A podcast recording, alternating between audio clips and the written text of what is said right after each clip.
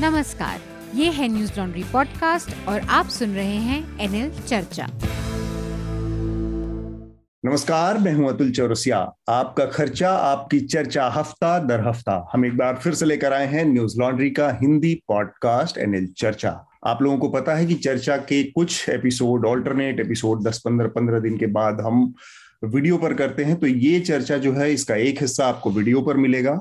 और इस चर्चा में हमारे साथ जो मेहमान हैं खास मेहमान हैं हमारे साथ इसमत आ रहे हैं। इसमत द वायर से जुड़ी हुई हैं जेंडर कास्ट और तमाम विषयों पर आपने इनकी रिपोर्टिंग पढ़ी होगी। स्वागत है आपका इसमत। थैंक यू और इसके अलावा हमारे साथ फातिमा खान हैं। फातिमा भी इस पूरे बीते हफ़्ते में पिछले दो हफ्तों के दौरान जो घटनाएँ हुई हैं उसमें चर्चा में रही हैं तो फातिमा भी हमसे जुड़ी हैं। फातिमा आपका भी स्वागत है चर्चा में। साथ में हमारे एसोसिएट एडिटर मेघनाथ हैं। मेघनाथ आपका भी स्वागत। नमस्ते। तो जैसे कि मैं आपको बता रहा था जब भी हम चर्चा वीडियो पे लेके जाने की कोशिश करते हैं कोविड का वेव आ जाता है और फिर हम स्टूडियो में नहीं रिकॉर्ड कर पाते। हाँ। तो पहले हमारा यही प्लान था लेकिन हमारे ऑफ़िस में एक केस आया है जो कि कोविड पॉजिटिव का तो हमने डिसाइड किया फिर आखिरी में कि हम इसको घर से रिकॉर्ड करेंगे जूम पे। तो इस हफ़्ते चर्चा में बहुत सारी बातें हैं जिन पर हम बात करेंगे जिन पर हम चर्चा करेंगे। कई सारी घटनाएँ हुई हैं पिछले हफ़्ते जो सुर्खियाँ बनी हैं। मैं चाहूँगा हमारे मेघनाथ एक बार हमारे श्रोताओं को उन सुर्खियों के बारे में जानकारी दे दें फिर हम अपनी चर्चा खोलते हैं हमारे मेहमानों के लिए। बिल्कुल। आ, अतुल आ, सबसे बड़ी खबर जो कि हम आज डिस्कस भी करने वाले हैं वो है बुल्ली बाई ऐप को लेकर। ये एक ऐसा ऐप एक पब्लिक स्पेयर में आया जहाँ पर मुस्लिम औरतों को ऑक्शन किया जा रहा था। सौ से ज़्यादा मुस्लिम औरतों को उनके फ़ोटोज़ को इंक्लूड करके ऑप्शन किया जा रहा था। और ये दूसरा वाक्य है, इसके पहले एक सुल्ली डील्स करके भी ऐप आया था, इसी इसी एसेंशियली लॉजिक से बना था। दूसरी बड़ी खबर प्राइम मिनिस्टर के कैरावैन को रोक दिया गया पंजाब में। ओके पॉज मैं मैं पोर्शन में कर रहा हूँ, ये आवाज़। प्रधानमंत्री का एक जो काफिला था, वो जो रैली में जा रहा था, पंजाब में एक रैली की तरफ़ जा रहा था, उसको रोक दिया गया। कुछ प्रोटेस्टर्स ने और कुछ प्रोटेस्टर्स उनके गाड़ी तक भी पहुँच गए तो इसको एक सिक्योरिटी ब्रीच माना जा रहा है। इस पर एक पॉलिटिकल वॉर शुरू हो गया है थोड़ा सा आम आदमी पार्टी ने बयान दिया है कि ये जो लैब्स है, वो अनएक्सेप्टेबल है। चीफ मिनिस्टर चन्नी ने उसके बाद एक इंटरव्यू भी किया जहाँ पर वो खुद गाड़ी से उतर के प्रोटेस्टर्स से बात करने लगे। तो इस पर भी हम थोड़ी सी चर्चा करेंगे। कोविड की केसेस एक लाख क्रॉस कर चुकी है आज, और ओमिक्रॉन की टैली जो है वो तीन हज़ार तक पहुँच चुकी है। महाराष्ट्र में सबसे ज़्यादा केसेस रिकॉर्ड हुए हैं।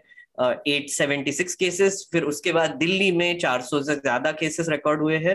कर्नाटका राजस्थान केरला और गुजरात में भी काफ़ी केसेस दिखाई दे रहे हैं। अतुल एक एक बात पूछनी थी। उत्तर प्रदेश में कोई केसेस नहीं दिख रहे? नहीं उत्तर प्रदेश में भी बहुत तेज़ी से बढ़ रहा है। 500 था परसों उसके बाद एक एक दिन में बढ़ रहे हैं। केसेस वहाँ पर भी तेज हो गए हैं आने। अच्छा और वहाँ पर अभी भी पर फिर भी रैलीज चालू है। रैलीज चल रही हैं पिछले दो दिनों से रुकी हुई हैं। अभी आम आदमी पार्टी ने कांग्रेस ने हम्म। रैलियाँ रोकने का अनाउंसमेंट किया है। बीजेपी ने भी शायद ऑनलाइन रैली करने की घोषणा की है सर। अच्छा मतलब थोड़ा सा सेंस है इस बार। पिछले बार वेस्ट बंगाल में देखा था तो मतलब पीक वेव तक रैलीज चल रही थी। होपफुली हाँ। इस बार ना हो। कालीचरण महाराज को पुणे पुलिस ने अरेस्ट कर लिया है। कस्टडी ले उनकी कस्टडी ले ली है। इन्होंने एक बयान दिया था महाराष्ट्र में रायपुर में, जहाँ पर उन्होंने एंटी मुस्लिम और एंटी क्रिश्चियन काफ़ी इंफ्लेमेटरी स्पीचेस दिए थे। तो इसके, इस मामले में पुणे पुलिस ने उनको अरेस्ट कर लिया है। और कैलाश विजयवर्गीय, जो कि मध्य प्रदेश के बीजेपी के लीडर है, उन्होंने कहा कि इनके खिलाफ थोड़ा सा लिबरल अप्रोच रखिए। साधु संतों के लिए थोड़ा सा लिबरल अप्रोच रखिए। तो बहुत ही इंटरेस्टिंग चीज़ है। सत्यपाल मलिक जो जो कि मेघालय के गवर्नर है, उन्होंने एक बयान दिया, जहाँ पे उन्होंने कहा कि वो जब मोदी से मिलने गए थे फार्मर्स प्रोटेस्ट के बारे में तो मोदी ने एक बहुत ही एरोगेंट तरीके से उनसे बात की और उसके बाद एक एक पब्लिक फ़ंक्शन में उन्होंने ये चीज़ कही है। और उसके बाद काफ़ी न्यूज़पेपर्स ने इसको थोड़ा सा ब्लैकआउट भी किया है तो उसके बारे में हम भी थोड़ा सा और बताएँगे बाद में। वैष्णो देवी में एक स्टैम्पीड की वजह से 12 लोगों की मौत हो गई है। न्यू ईयर के बाद ये घटना हुई।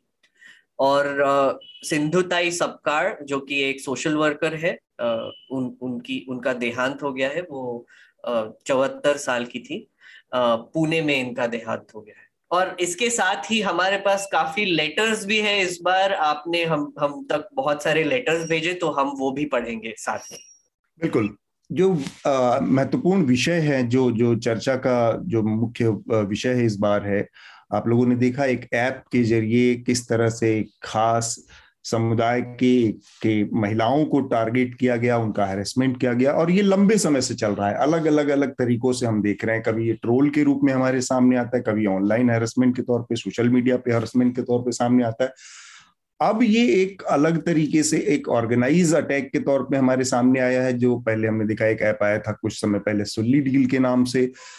फिर उस सात आठ महीने पहले की बात है, अब उसका एक नया वर्जन हमने देखा बुल्ली बाई के नाम से हमारे सामने आया।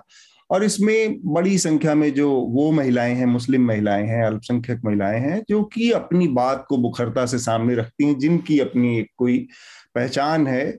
पब्लिक स्फेयर में उनको निशाना बनाने की कोशिश की जाती है, उनको अपमानित करने की कोशिश की जाती है इस तरह की चीज़ों से कि सपोज़ उनकी इस तरह के उसमें उनकी बोली लगाई जाती है और इससे कुछ लोग मतलब मुझे समझ में नहीं आता कि इससे किसी को किस तरह का थ्रिल या किस तरह का एहसास होता है एक्सेप्ट इसके कि मेंटली कोई बीमार हो, कि उसको इस तरह की चीज़ों से कोई थ्रिल मिलता हो या अच्छा लगता हो। तो ये चीज़ एक फिनोमिना के तौर पर हमारे सामने आई है। महिलाओं के लिए ऐसे भी स्थितियाँ पब्लिक स्फीयर में बहुत अच्छी नहीं रही हैं डिजिटल के बढ़ाव में, सोशल मीडिया के बढ़ाव में।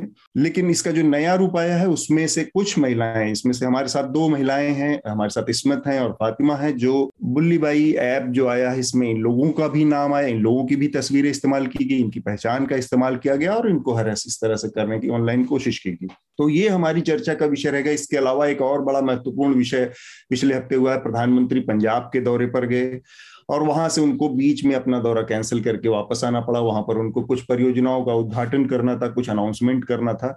एक तो मुझे ये समझ भी नहीं आता मेघनाथ हम्म। कि प्रधानमंत्री देश का भारत का प्रधानमंत्री होता है नरेंद्र मोदी जी ने अपने लिए शहर के मेयर की भूमिका जैसे क्यों अपना ली है कि हर चीज़ का उद्घाटन करने मतलब मणिपुर में भी वो उसके, उसका उद्घाटन करने मोदी ही जाएँगे, बनारस में नाले का उद्घाटन करने भी मोदी ही जाएँगे और पंजाब में जो डैम का उद्घाटन करने भी हर काम मोदी ही करेंगे तो शहर का मेयर क्या करेगा? अतुल बनारस में नाले का उद्घाटन भी करते उसके सामने एक बोर्ड लगा देते हैं और उस पर फ्रेंच प्राइम मिनिस्टर और मोदी जी फ़ोटो होता है। यहाँ कोई नाला नहीं है। नाला नहीं होता वहाँ पे कोई नाला नहीं है। बनारस में नो नाला पर आप बिल्कुल सही कह रहे हैं ये बहुत ही इंटरेस्टिंग सॉर्ट ऑफ़ फिनोमिनन है बट मुझे याद नहीं है आपको शायद याद होगा मनमोहन सिंह भी ये करते थे मतलब काफ़ी एटलीस्ट कोई भी प्राइम मिनिस्टर इस तरह से इतना ज़्यादा मतलब उद्घाटन प्रेमी प्राइम मिनिस्टर पहली बार मैंने देखा है कि एक साथ जिसने पिछले छह महीनों में कम से कम छह हज़ार परियोजनाओं का उद्घाटन मुझे लगता है इसका ना हमको हमने रेफरेंस आई थिंक तीन चर्चा पहले भी इस पर बात की थी कि कैसे स्टेट के रिसोर्सेस यूज़ करके बसेस हायर करके लोगों को लेके आते हैं। तो मुझे लगता है इसका एक रीजन ये भी हो सकता है कि अगर पॉलिटिकल रैली करनी होगी और स्टेट स्पॉन्सर्ड होना चाहिए क्राउड तो फिर मे बी ये इनोग्रेशन और एक रैली का कॉम्बिनेशन करके ये लोग प्रेजेंट करते हैं।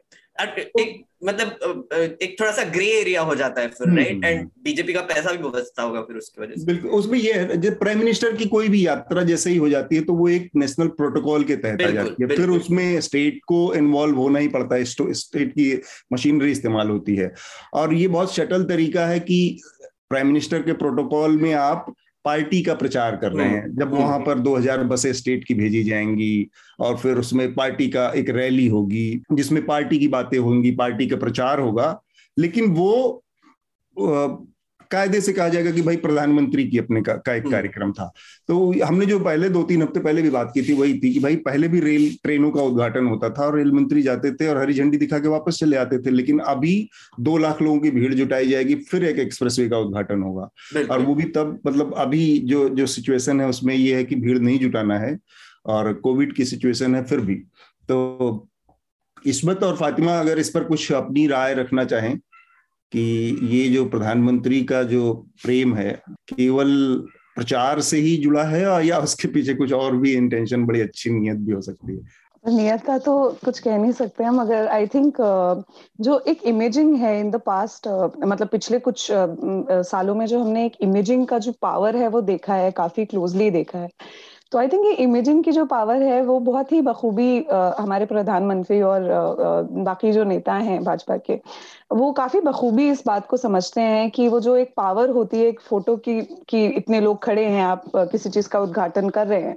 तो आई थिंक वो पावर उसको इस्तेमाल करके लोगों के माइंड्स में लोगों के दिमाग में एक एक वो image larger than life image को बरकरार रखना एक एक अटेम्प्ट हो सकता है कि ये कोशिश हो सकती है मेरे हिसाब से।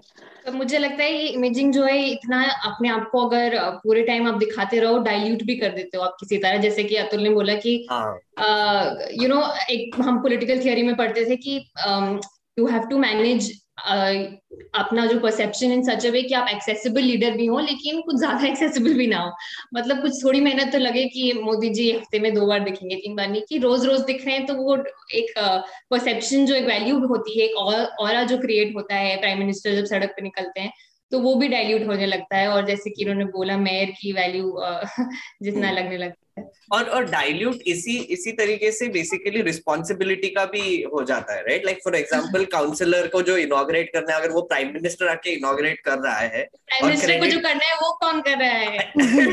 वो तो है।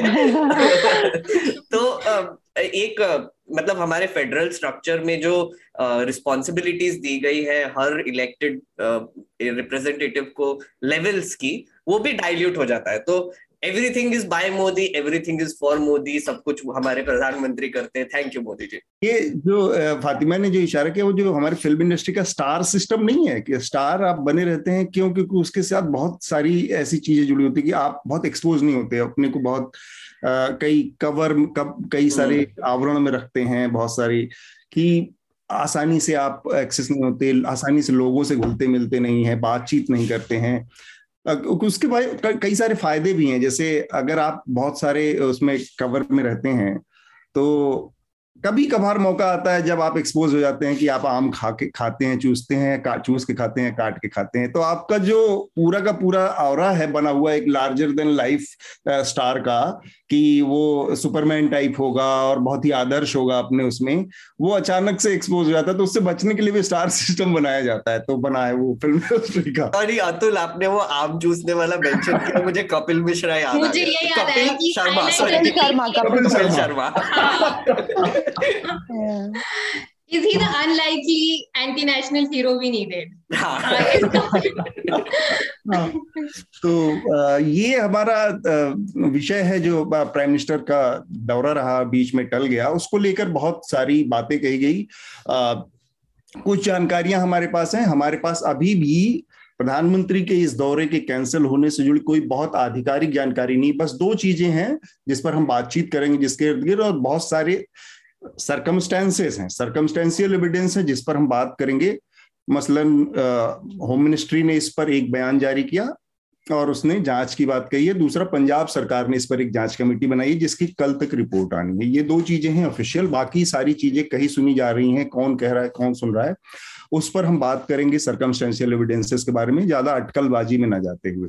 सबसे पहले मैं जो बुल्ली भाई वाला मामला है मैं फातिमा और इसमत इन दोनों के अनुभव जानना चाह रहा हूँ। अपनी जो इनके साथ हुआ जब इनके पास सामने जानकारी है और इसके क्या असर होते हैं कई तरह के असर होते हैं। एक तो साइकोलॉजिकल असर होता है इसका एक एक, एक इसका सामाजिक असर होता है जो सोसाइटी के स्तर पे आप देखते हैं। लोग आपके जहाँ रहते हैं जिन लोगों के बीच में रहते हैं उनके देखने समझने का नज़रिया आपके प्रति क्या होता है? फिर परिवार के अंदर किस तरह से चीज़ें बदलती हैं? परिवार के लोगों का किस तरह का प्रेशर आता है कि भाई हर आदमी अलग अलग परिस्थितियों में अलग अलग तरह से रिएक्ट करता है कि तुमको ये सब नहीं करना है, तुमको ये नहीं करना चाहिए, तुमको वो रिस्ट्रिक्शंस बहुत सारे आते हैं।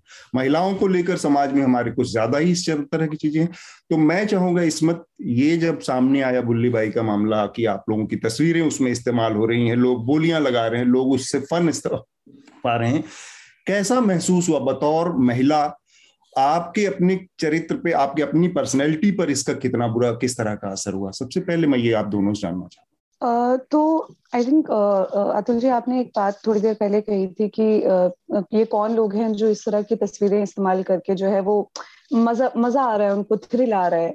तो आपने एक बात कही मैं काफ़ी हद तक आपकी बाकी बातों से अग्री करती हूँ मगर ये जो आपने बात कही कि ये मानसिक तौर पे जो है बीमार लोग हैं आई थिंक मैं मेरे लिए शायद ये आ, आ, ये आर्ग्यूमेंट जो है थोड़ा सा आ, मैं अग्री नहीं करती इस पे। मुझे लगता है कि जो जिस लेवल का आ, की नफरत हमारी सोसाइटी में आज के दिन में फैल गई है ये कह देना कि कोई इंसान बीमार है मानसिक तौर पे इसलिए वो ये कर रहा है या फिर ये कह देना कि ये फ्रिंज एलिमेंट है ये कुछ ही लोग हैं जो ये कर रहे हैं।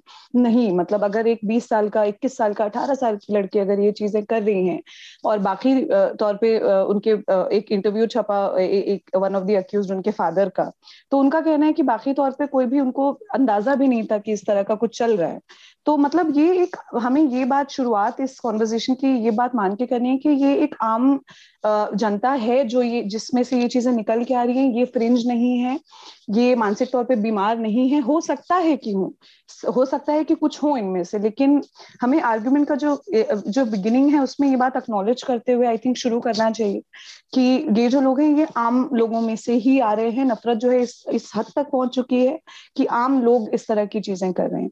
और दूसरी बात ये कि कैसा महसूस हुआ? तो रिपोर्टर के तौर पे अक्सर जो है ये सवाल मैंने लोगों से पूछा है। मगर पहली बार ऐसा हो रहा है कि कोई मतलब मुझे खुद सोचना पड़ रहा है कि कैसा महसूस हुआ। तो आपने ये भी पूछा कि इसका साइकोलॉजिकल इम्पैक्ट क्या होता है। तो मगर मुझे लगता है जिस दिन ये एक जनवरी को जब ये मामला हुआ मेरे साथ हुआ, बहुत सी और महिलाओं के साथ ये जब चीज़ हुई तो मेरा पर्सनली मेरे अंदर बहुत गुस्सा था। एक एंगर था कि कुछ करना है, कुछ करना है। यूजुअली जब मैं ट्वीट्स लिखती हूँ तो मैं एक बार या दो बार उसको एडिट करती हूँ। मैं देखती हूँ कि क्या कुछ गलत तो नहीं हो गया पब्लिक स्पीयर में जा रहा है। मगर उस दिन जो मैंने ट्वीट लिखा, मैंने एट वन गो मैंने उसको लिखा और मैंने ना देखा, ना कुछ, मैंने उसको ट्वीट कर दिया। वो बहुत एक गुस्सा था कि मतलब एक साल के पहले दिन कौन ऐसे लोग हैं, क्यों कर रहे हैं, जो मतलब एक कलेक्टिवली एज ह्यूमंस हमने पिछले दो सालों में जितना कुछ झेला है कोविड के चलते जो भी चीज़ें रही, उससे हम निकलने की, उभरने की कोशिश कर सकते हैं as a country as a whole मगर ये कौन लोग हैं जो आखिरी दिन बैठ के इस तरह की हरकतें कर रहे हैं कि कल ये कुछ मुस्लिम महिलाएँ उठेंगी, वो फ़ोन देखेंगी और उनको अपनी तस्वीरें मिलेंगी कि भाई, ये आपकी Bulli Bai of the day है। तो उसका जो साइकोलॉजिकल इम्पैक्ट है, मैं मतलब छोटे, छोटा जरा सी बात में बस इतना कहना चाहूँगी। अभी तक टू बी वेरी ऑनेस्ट मैं एक, मैं बैठ के सोच नहीं पाई हूँ कि इसका क्या साइकोलॉजिकल इम्पैक्ट मेरे ऊपर रहा है। अभी तक जो है इतना एक्शन मोड में रही हूँ मैं ये हो रहा है वो हो रहा है इधर जाना है उधर जाना है ये फ़ाइल करना है यहाँ पे ये बोलना है।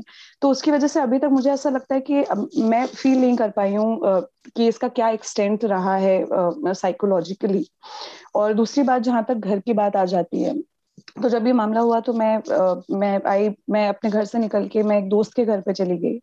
क्योंकि जो है uh, मुझे पता नहीं था कि मैं किस तरह बैठ के अपने माँ बाप से जिस तरह के बैकग्राउंड से मैं आती हूँ या फिर और भी जो महिलाएँ वो आती हैं। हम मेरे मेरे परिवार में कोई और महिला ऐसी नहीं है जो शायद अकेले ट्रैवल करती हो। कोई ऐसी नहीं है जो शायद एक स्कूल स्कूल टीचर के अलावा कोई जॉब नहीं करती है। बहुत एक एक मैं फ़र्स्ट जनरेशन खुद एक ऐसी महिला हूँ जो बाहर जाके इस तरह के काम करती है पब्लिक फ़ील्ड वाले काम करती है। वो खुद में उतनी ही जो है इस तरह के जॉब्स करना खुद में मेरे फैमिली के लिए या फिर खानदान के लिए बहुत बड़ी बात है कि इस तरह की जॉब कर रही है और उसके बाद जब पिछले साल एफआईआर वगैरह हुई, जिस तरह की रिपोर्टिंग कर रहे थे तो माँ बाप को, मेरे फैमिली को, उनको मतलब ये था कि हाँ चलो ये हो सकता है कि पुलिस इसको अरेस्ट करके ले जाए, है ना? उनको इतना हो गया था कि चलो पुलिस अरेस्ट कर सकती है, ठीक है, हम देख लेंगे क्या हो गया। They had made peace with it but इस तरह की चीज़ से मतलब इस तरह की तो आप बात करते भी नहीं है ना कि कल को ये भी हो सकता है। ये हमने कभी सोचा ही नहीं मतलब पुलिस हो सकता है स्टेट एक्शन हो सकता है, हो सकता है सड़कों पे लड़ाई हो जाए, वो सब चीज़ों के लिए तैयार थे, लेकिन इस तरह की बात जो है माँ बाप के लिए सोचना भी बहुत बहुत ही बड़ी बात हो जाती है तो यस सो आई थिंक ये है। इसमत एक एक बात पूछी थी आपसे और फातिमा भी आई थिंक इस पे ऐड कर सकती है कि ये जब इंसिडेंट हुआ तो आपके फैमिली को कैसे पता चला? बिकॉज़ ये बहुत इंपॉर्टेंट है।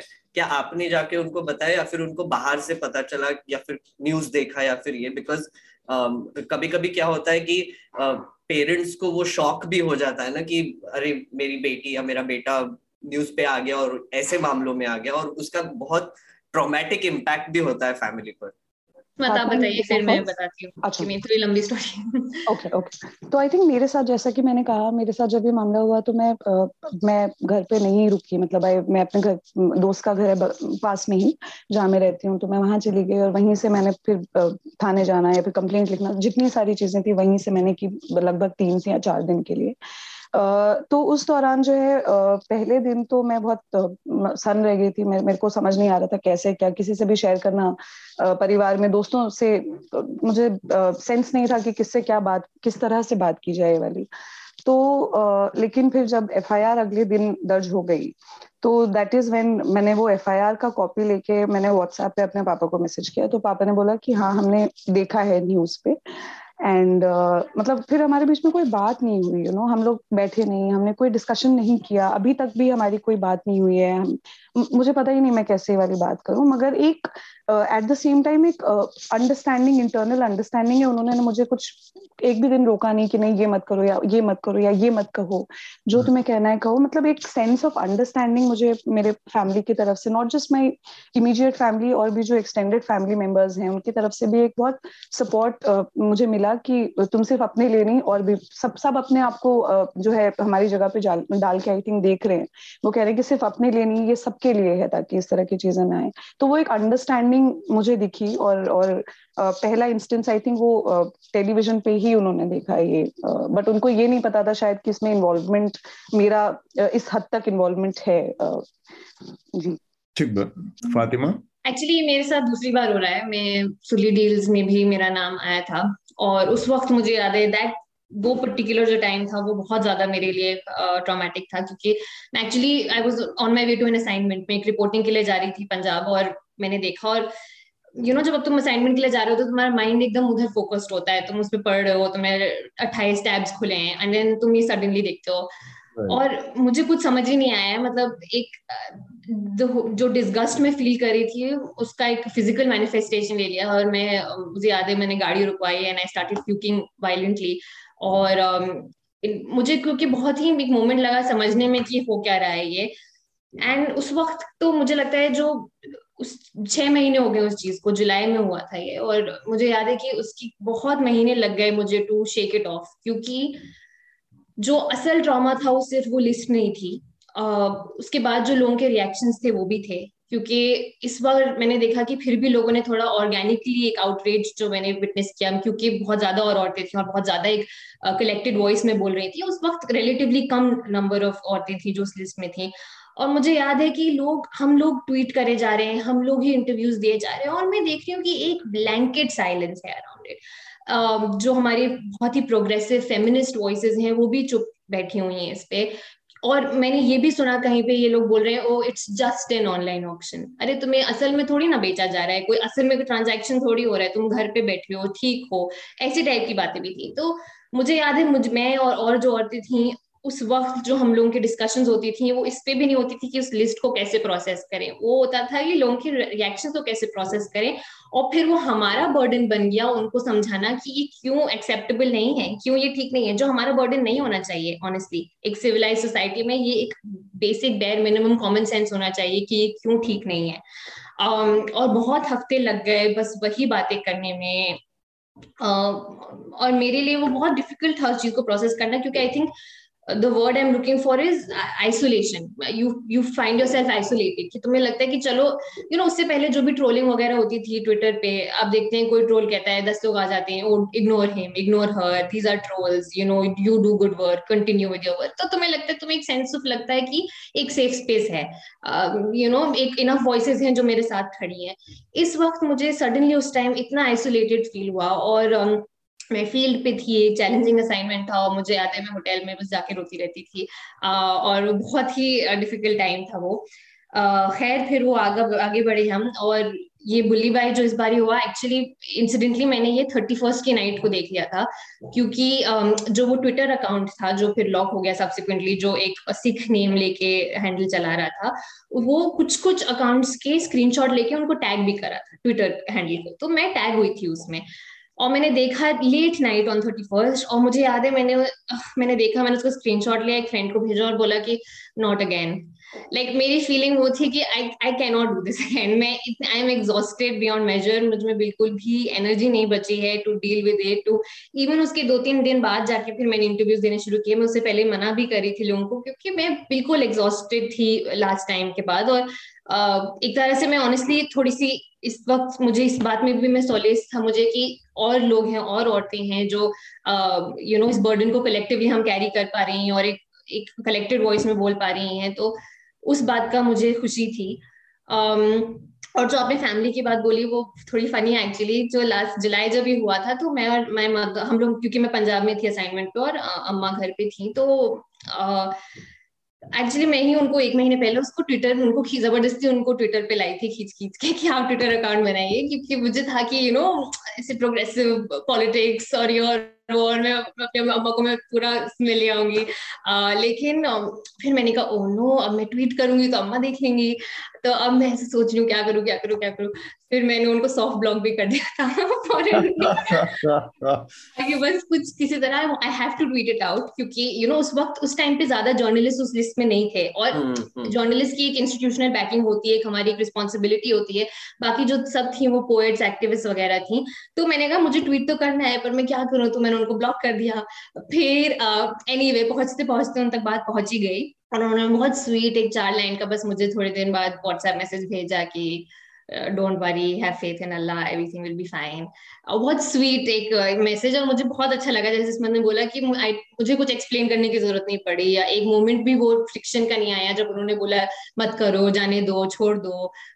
कुछ भी नहीं था वो और ये आई थिंक इसका लेसन ये था मेरे लिए कि we should give more credit to our parents हम लोग इतना क्रेडिट नहीं देते हमें लगता है कि यू नो वो रह गए हैं पीछे लेकिन वो भी इवॉल्व कर रहे हैं हमारी तरह तो हाँ। तो फातिमा और इस्मत को जिस तरह से परिवार का अपना साथ मिला है हम नहीं जानते कि बाकी जो उसमें सौ से ज़्यादा महिलाएँ हैं उनके साथ किस तरह हुई और जो साइकोलॉजिकल प्रेशर की बात की बताया जिसे फातिमा ने की ही she was totally break down की एक नौबत थी कि भाई।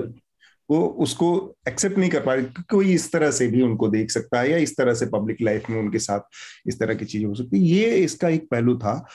जो केस है, उस पर थोड़ा सा मैं आना चाह रहा हूँ, क्योंकि इस समय चार लोग गिरफ़्तार हुए हैं। उनके नाम है विशाल झा, श्वेता सिंह, मयंक रावत या शुभम रावत। और इसके अलावा नीरज बिश्नोई है, जिसको कि मास्टरमाइंड बताया जा रहा है। इनको गिरफ़्तार किया गया है जोरहाट, असम से। इनके बारे में कहा जा रहा है कि इन्होंने ही ये सारा कुछ क्रिएट किया था। बाकी लोग उसमें अपना आ, साथ में काम करते और इसके पहले ये जो सारी गिरफ्तारियाँ हुई हैं ये बुल्लीबाई वाले मामले में जो कि एक जनवरी के बाद से सामने आया है इस मामले में हुई हैं। अचानक से काफ़ी हल्ला हुआ और काफ़ी लोगों ने विरोध किया। सोशल मीडिया पर बहुत सारी कैंपेन चलाए गए। महिलाओं का बहुत मुखर एक विरोध सामने आया तब हुआ। सुल्ली डील का मामला मई में करीब करीब आ गया था सामने। उसमें एफआईआर दिल्ली पुलिस ने दर्ज की थी जुलाई में। जुलाई से लेकर हम लोग 31 दिसंबर तक बैठे रहे, जनवरी जब तक कि बुल्ली बाई का मामला नहीं आ गया। और इस मामले में पूरी तरह से खामोशी रही है। किसी तरह की कोई कार्रवाई दिल्ली पुलिस की तरफ़ से नहीं देखने को मिली है। बॉम्बे पुलिस ने अगर इस मामले में शिकायत आने के बाद, एफआईआर दर्ज करने के बाद चार पाँच दिन के अंदर कार्रवाई की और दिल्ली पुलिस छह महीने से अगर इस तरह के मामले पर बैठी थी तो एक बहुत स्वाभाविक सा सवाल खड़ा होता है कि आज के जमाने में कोई चीज़ जो इंटरनेट पर हो रही है, डिजिटल यूनिवर्स में हो रही है, जहाँ पर आदमी बहुत सारे फुटप्रिंट छोड़ता चलता है। कोई भी ऐसा काम करने वाला आदमी ऐसा नहीं हो सकता कि पूरी तरह से फुल प्रूफ कोई चैनल बनाए अनलेस कि वो कंट्री से बाहर बैठा हो, है ना? आप डोमेन क्रिएट करते हैं, उसका डिजिटल फुटप्रिंट होता है, आप किसी एड्रेस पे करते हैं, उसका डिजिटल फुटप्रिंट होता है, आपके कॉन्टैक्ट नंबर्स होते हैं, आप बैंक अकाउंट से ट्रांजेक्शन करते हैं लेन देन करते हैं, बहुत सारी चीज़ें होती हैं। तो आज के जमाने में डिजिटल फुटप्रिंट से बच पाना मुश्किल है। इसके बावजूद सुल्ली डील के मामले में छह महीने तक कुछ भी देखने को नहीं मिला। और जब बॉम्बे पुलिस ने तीन लोगों की गिरफ्तारी कर ली, तब अचानक से दिल्ली पुलिस ने उस मामले में भी कार्रवाई शुरू की। और अब उसका एक तर्क सामने आ रहा है कि उस मामले में उनको जो जिठब है, उसको क्योंकि वो विदेशी कंपनी है अमेरिका बेस्ड कंपनी है तो वहाँ से उनको अनुमति लेनी थी, वहाँ पर उनको अप्लीकेशन डालना था। फिर वहाँ से जब उसकी जानकारी आती, तब फिर यहाँ पर दिल्ली सरकार से अनुमति लेनी थी कार्रवाई करने के लिए। इतनी सारी बातें बताई गई। जबकि अतुल एक छोटा सा आ, मैं करेक्शन करना चाहूँगा। एक्चुअली ये जो चौथा नाम है जो असम से जो अरेस्ट हुआ वो आई थिंक दिल्ली पुलिस ने किया पहले हाँ, तीन जो थे वो मुंबई पुलिस ने किए थे। हाँ, हाँ, तो yes. ये भी एक बहुत इंटरेस्टिंग है right like I mean suddenly जब मुंबई पुलिस को सब प्रेज कर रहे हैं कि अरे आपने कितने जल्दी इस पर yes, yes. कार्रवाई की। और एक और इंटरेस्टिंग चीज़ हुई इसमें दो लोग जो पकड़े गए थे वो उत्तराखंड से थे। श्वेता सिंह और जो मयंक जो थे उनको। उसके बाद उत्तर उत्तराखंड पुलिस से भी एक बयान आया। कि वो जो लड़की थी वो गरीब परिवार से थी और उसने ये पैसों के लिए किया।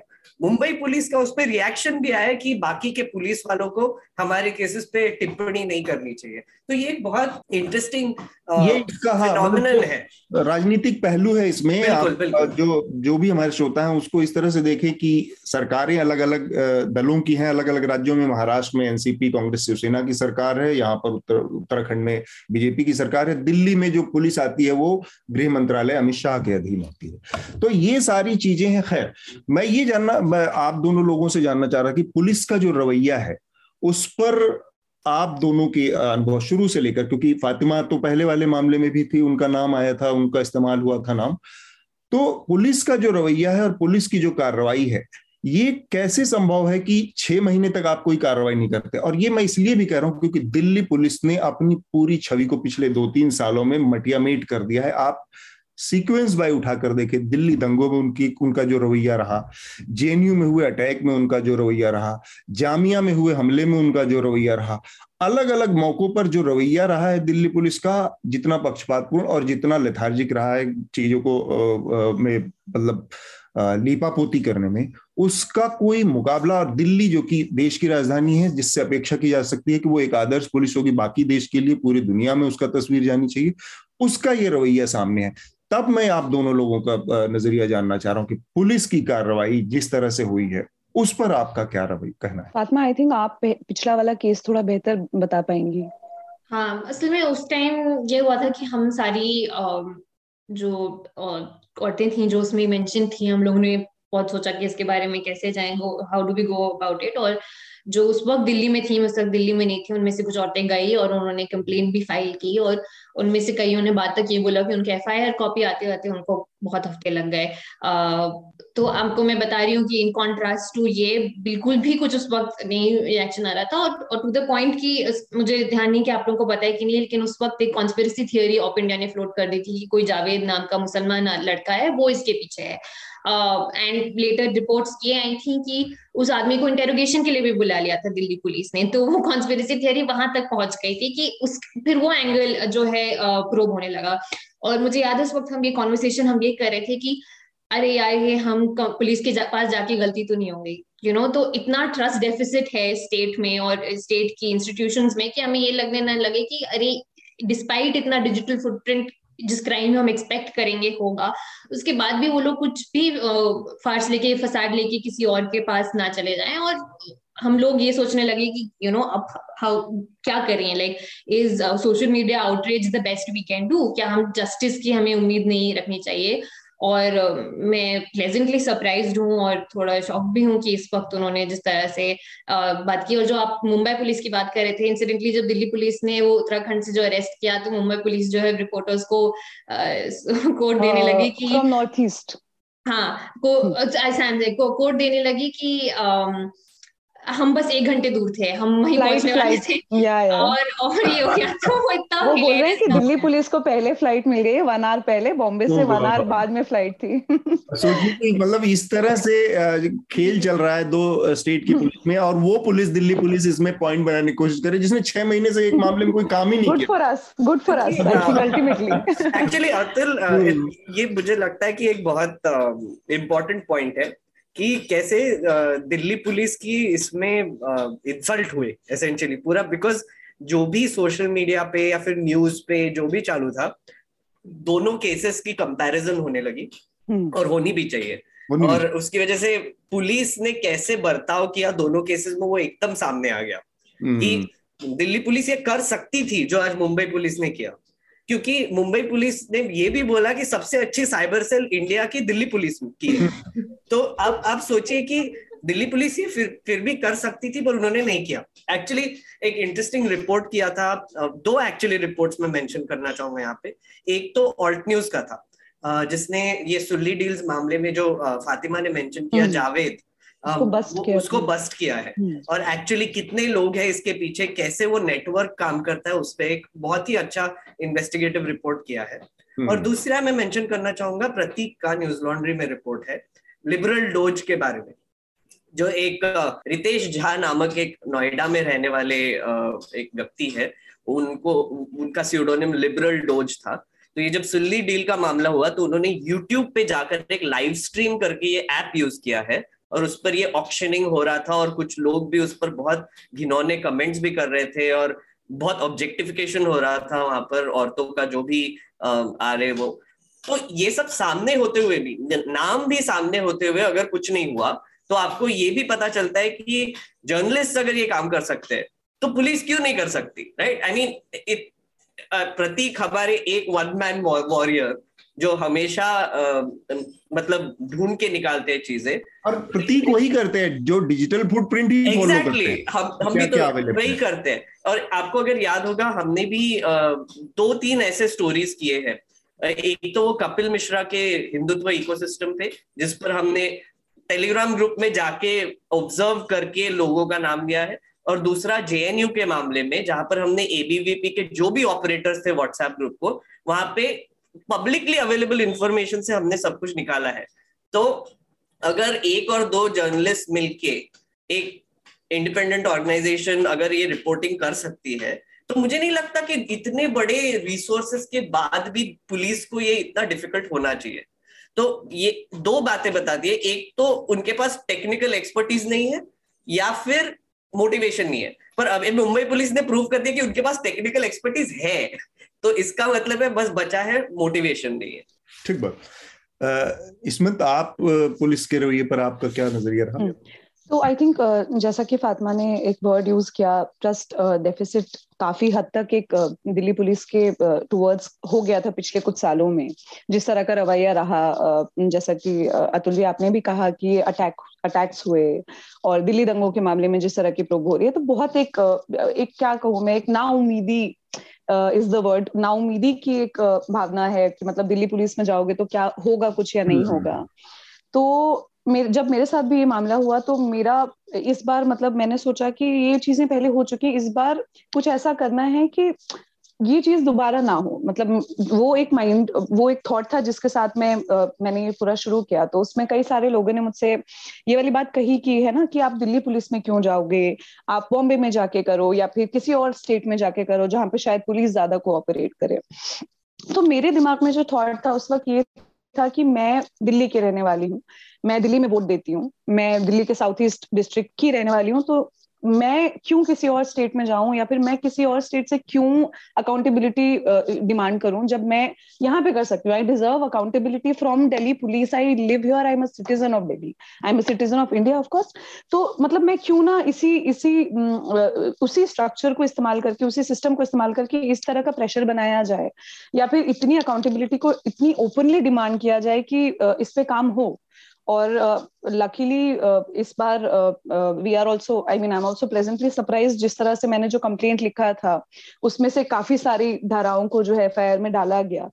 तो मुझे शायद उस वक्त शायद इतनी उम्मीद नहीं थी कि Delhi police I was also in dilemma कि क्या होगा क्या नहीं होगा क्या ये सही स्टेप है क्या ये गलत स्टेप है।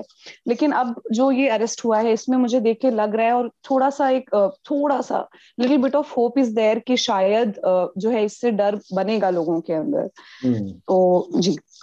इसमत एक बात मैं मेंशन करना चाहूँगा श्रोताओं के लिए। Um, हम एक्चुअली लिंक भी रखेंगे। इसमत का जो कंप्लेंट लेटर है वो ज़रूर पढ़ना। क्योंकि मैंने बहुत मतलब बहुत ही अच्छी तरीके से वेल थॉट आउट वे से इसमत ने ये कंप्लेंट फ़ाइल की है। ऑल्सो गोज टू शो कि इस ट्रॉमेटिक इवेंट में इन्वॉल्व होने के बाद नाम आने के बाद भी कैसे आपको एक मतलब एक ये ऐसा लेटर लिखना it's just I I mean I I I really commend you for that thank you Meghnath but एक बात मैं इसमें आई विल जस्ट ऐड कि कल मैं दोबारा वही कंप्लेंट uh, पढ़ रही थी एंड आई जस्ट रियलाइज़ मतलब आज क्या तारीख है? सात तारीख है छह hmm. दिन हो गए कंप्लेंट फ़ाइल किए हुए। मैंने कल नोटिस किया कि मैंने उसमें अपने जो नाम का स्पेलिंग है वो मैंने गलत लिखा हुआ है। Oh. मैंने वो मतलब कल नोटिस किया कि उसमें जो मेरा अपने नाम की spelling I am English graduate I am I have been a grammar nazi all of that और मैंने अपना ही नाम उसमें गलत स्पेल आउट किया हुआ है। तो just just a thought Atul sorry एक और मैं थोड़ा सा एंगल लेके आना चाहता था अगर आपके पास uh, कुछ uh, होगा तो। मैं इसमें बस ये जो uh, इसका एक और पक्ष जिसकी शुरुआत की थी किस्मत ने वो असल में मैं उस पर बात करना चाह रहा था सबसे कि ये जो नफरत का मामला है ज़रूरी नहीं है कि सिल्ली डील या बुल्ली बाई का जो पूरा एपिसोड है, इसके पीछे पॉलिटिकल पार्टियों का हाथ सामने आया पॉलिटिकल स्टेक होल्डर्स का हाथ सामने आए लेकिन एक माहौल ऐसा है, बनाया गया है पिछले सात आठ सालों में, एक ऐसी स्थिति पैदा कर दी गई कि हर आदमी अपने अपनी एक एक स्टीरियो टाइप में जी रहा है या उसको लेकर इतना मुतमईन है कि यही आखिरी सच है उसका अपना। और उसके नतीजे में नफरत का ये जो पूरा हिसाब किताब है कि लोग इंडिविजुअल तौर पर फॉलो कर रहे हैं। अब श्वेता सिंह जैसी अठारह साल लड़की जिसका आप, ना तो बहुत दुनियादारी का एक्सपोजर एक्सपीरियंस है, ना बहुत ज़्यादा दूसरे तरह के कोई अनुभव है, ना कोई बहुत ज़्यादा पढ़ाई लिखाई है, स्कूली पढ़ाई लिखाई ही जिसकी अभी हुई है। उसके अंदर अगर इतने स्ट्रॉन्ग नोशंस हैं, जैसा मैं पढ़ पा रहा था उसके बारे में कि वो लगातार सोशल मीडिया पर बहुत एक्सट्रीम पॉइंट ऑफ़ व्यू रखती आ रही थी। अब जो सेनिटी का तकाजा है, जो मतलब आपसे संतुलित नज़रिए और व्यूज़ की अपेक्षा की जाती है। उस लड़की के साथ एक एक सिंपथी भी आती है कि उसकी माँ के साथ एक ट्रेजिडी हुई थी 2011 में। सेकेंड वेव में उसके फादर नहीं रहे। और सेकेंड वेव में उसके फादर नहीं रहे, पर उसके अंदर ये सेंस डेवलप नहीं हो पाया है कि अगर इस तरह की त्रासदी में, जिसमें सामूहिक रूप से इतने सारे लोगों की डेथ हुई है, उसमें स्टेट फेल हुआ है। स्टेट के रिस्पॉन्सिबल लोग फेल हुए हैं। हमको उनसे जवाब मांगना चाहिए। हमारा गुस्सा उनसे होना चाहिए कि क्यों? क्यों ऑक्सीजन के नहीं होने की वजह से मेरे फादर, लेकिन वो सेंस उसके अंदर हम, हमारी किसी चीज़ से डेवलप नहीं हुआ। और वो एक धारणा के साथ कोई काम कर रही थी कि एक समुदाय है, वो मुसलमान है, वो क्रिश्चियन है, वो दलित है, कोई भी है, वो उसका दुश्मन है और वो उसके खिलाफ ही सारा गुस्सा उगल रही है। इतनी एक्सट्रीम कंडीशन में रहने के बावजूद कि जब उसके माँ बाप नहीं है उसके साथ, और वो खुद स्टेट के दो हज़ार, तीन हज़ार रुपए के उस पर उसका परिवार का गुजारा हो रहा है। तो ये जो है, नफरत का जो माहौल है, सबके अंदर अपनी अपनी अपनी जो एक छोटे छोटे टापू के रूप में आकार ले चुका है जब पाँव जमा चुका है, उस पर बात मतलब मेरे ख्याल से होनी चाहिए कि खासकर यूथ के अंदर, ये जो इतना ज़्यादा हेट है, इतनी ज़्यादा जो घृणा है, इतना परमानेंट रूप से घर कर चुकी है कि वो अपने अपने रोजी रोटी या फ्यूचर मतलब अगर कोई 18 साल की उम्र में हेट और इस तरह की चीज़ों को हरसमेंट को और सेक्सुअल जो कुंठा है उसकी, उसको अपने करियर का, अपनी अर्निंग का ज़रिया बनाना चाह रहा है तो ये कितनी खतरनाक स्थिति पूरे देश के लिए है। इस पर मैं चाहूँगा मेघनाथ, आप अपनी बात रखें। और फातिमा और इसमत से भी इसके बाद हम जी आ, मैं एक्चुअली यही एक एंगल थोड़ा सा डिस्कस करना चाहता था कि आ, अभी आप अगर सरफेस पे देखेंगे तो ये चार नाम आए हैं यंग लोग हैं इंजीनियरिंग कॉलेजेस से है अलग अलग स्टेट से है।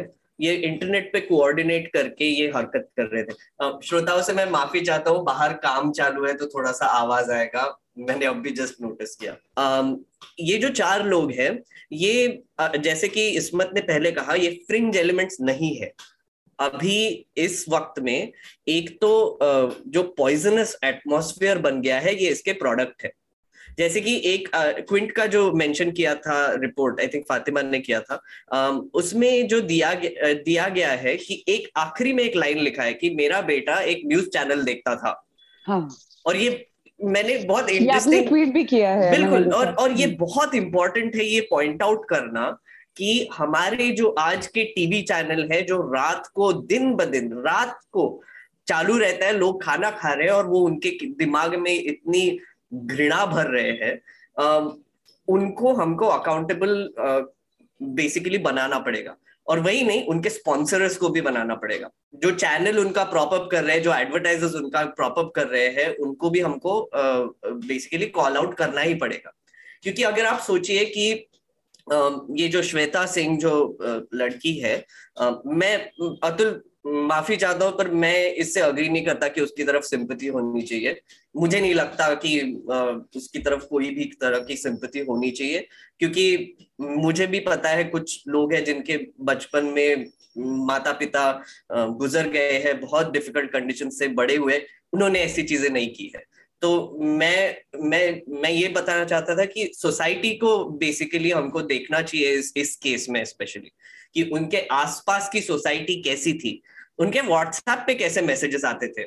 उनको, वो कौन से लोगों से बात करती थी? राइट और ये जो एक ट्रेंड जो बन गया है कि जो सबसे घिनौने थॉट्स रखने वाले लोग जो साथ में आ जाते हैं सोशल मीडिया को यूज़ करके, एक तरीके का एक्टिविज्म करने लगते हैं नेगेटिव तरीके का, उसको हमको और एक्सप्लोर करना चाहिए। एक मैं इस पर एक छोटी सी बात कहूँगा बट उस पर हम शायद और समय मिले तो डिस्कस भी कर सकते हैं। इससे एक फेनोमिनन भी बाहर आया है, हिंदू ट्रैग्स और रायता। ये दो टर्म्स अभी आपको बहुत सुनाई देंगे। इसका मतलब है, एक ऐसे तरीके का राइट विंग बन चुका है, जो राइट विंग का भी राइट विंग हो गया है। और इसको एक तरीके से डिस्क्राइब करना है तो अगर आप हिंदू ट्रैड्स जो कि सबसे राइट है, जो कि ये चार बच्चे भी है, वो हमारे जो रेगुलर राइट विंग है, उनको लेफ़्ट विंग देखते हैं। तो आप सोचिए कि वो एक्सट्रीमिज्म इतनी एक्सट्रीम तक चला गया है कि Muslim hating right wingers are seeming liberal तो ए, एक हमको इसके बारे में बहुत सोचना पड़ेगा कि ये ऐसे ग्रुप्स कैसे पनप रहे हैं क्यों बन रहे हैं और किस तरीके से साथ में आके ये सब कर रहे हैं। हम्म, ठीक बात। करेक्ट बिल्कुल सही कहा आपने। इनफैक्ट ये पॉइंट मैं और ऐड करूँगी क्योंकि हम में से जिन्होंने भी दंगों की कवरेज की, उन्होंने ये भी देखा होगा कि कई ऐसे यंग लड़का लड़की हैं जिन्होंने अपने माँ बाप हुए दंगों में so they've lost their parents as result of hate crime लेकिन वो खुद टेररिस्ट नहीं बन गए हैं जाके। तो मैं ये कह रही हूँ कि फॉरगेट अ नेचुरल ट्रेजिडी या फॉरगेट अ डिज़ीज़ उन्होंने एक्चुअली उनके माँ बाप को मार डाला गया है लेकिन तब भी उन, उनकी उनको नहीं वो वो जाके नहीं डंडा उठा के और लोगों को मार रहे हैं। और दूसरी चीज़ में ना जो आपने ये पॉइंट रेज किया राइट विंग इकोसिस्टम का और मैं मैं भी बहुत क्यूरियस होती हूँ इस सब चीज़ों को लेके और मैं बहुत डिग डीप करती रहती हूँ कभी कभी तो मैं ये भी देखती हूँ कि स्पेशली मुसलमान औरतों की तरफ़ उनका क्या रवैया है? उनकी क्यों वो ये टारगेट करते हैं? क्योंकि मेरे पास इस बारे में सोचने को बहुत पाँच छह महीने थे तो मैं बहुत सोचती थी कि क्या क्या वजह है कि ऑब्वियसली पेट्रिया की मिसोजनी इस्लामोफोबिया वगैरह वगैरह। लेकिन ये भी एक एक्टिवली उन्होंने इंडियन स्टेट ने एंड इंडियन मीडिया ने सिंस वेल बिफोर 2014 एक इमेजरी मुस्लिम वुमेन की बनाई है कि चुप रहती है, कोई आवाज़ नहीं है, कुछ बोलती नहीं है। घर में पीटा जाता है उसे, उसके हस्बैंड पीटते हैं उसको। नौकरी नहीं है। मतलब एक तरह का एक्टिवली इसको प्रोपोगेट और परपेचुएट किया गया है इस इमेजरी को। तो जब आप देखते हैं कि, और ये कभी सही नहीं है। ऐसा नहीं कि मैं कह रही हूँ कि अब चार औरतें आई हैं जो इस परसेप्शन को डिफाई कर रही है। हमेशा से एक गलत था। लेकिन क्योंकि अब सोशल मीडिया है तो ये दो, चार, पाँच जो भी हम औरतें हैं, वो क्योंकि सोशल मीडिया पे एक स्पेस बना पाई हैं और because of the nature of social media ये हो जाता है कि उनको लगता है कि नो हमने जो इतने बरसों लगाया है ये एक एक्टिव इमेज बनाने में वो डिफाई हो रहा है सडनली वो चैलेंज हो रहा है और हम वो नहीं होने दे सकते हैं। तो एक सेंस ऑफ़ उनमें लगता है कि घबराहट आने लगती है कि यार ये जो एक्चुअल लिविंग ह्यूमन बींग्स हैं ये हमारी पूरी उस कॉन्स्पिरसी uh, को डिफाई कर रही हैं तो हमें इसको चैलेंज करना है। और मुझे क्योंकि आपने अतुल फैमिली का बोला मैं क्विकली ऐड करूँगी। आपने बिल्कुल सही पॉइंट रेज किया क्योंकि मेरी और इसमत की फैमिली ने सपोर्टिव रही है। ये ज़रूरी नहीं है कि सबकी रही हो। एंड इनफैक्ट फ़र्स्ट को मुझे याद है कि मेरे पास एक कॉल आई एक यंग मुसलमान लड़की की। um, मैं उनको नहीं जानती थी उन्होंने मेरा नंबर कहीं से लिया और वो उस लिस्ट में थी।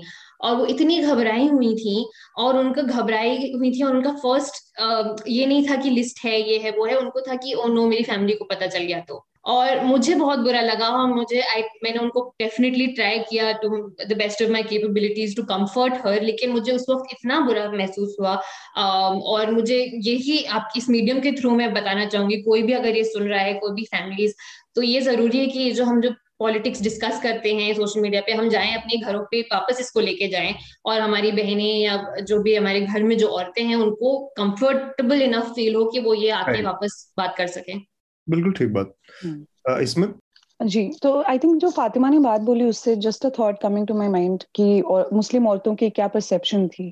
परसेप्शन ये थी कि ये तो बेचारी बेचारी हैं दे आर विक्टिम्स और शांत बैठी रहती हैं, बुरका लगा के ही बैठती हैं।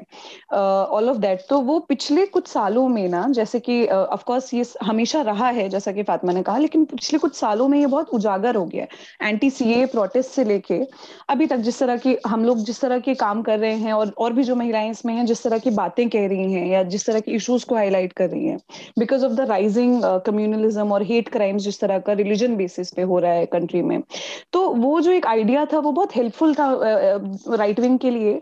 ये कहना कि यार uh, ये तो चलो ठीक है ये तो हमारे लिए थ्रेट हो ही नहीं सकती। मगर increasingly over the past two three years जो औरतों ने जिस तरह का एंटी सी से लेकर और और भी जिस तरह के काम किए हैं वो एक थ्रेट के तौर पे उनको उनको जो राइट विंग सिस्टम है उनको लगा अच्छा ये तो मुसलमान औरत है हम तो सोचते थे ये तो शांत बैठी रहेगी ये तो बात भी नहीं कर सकती।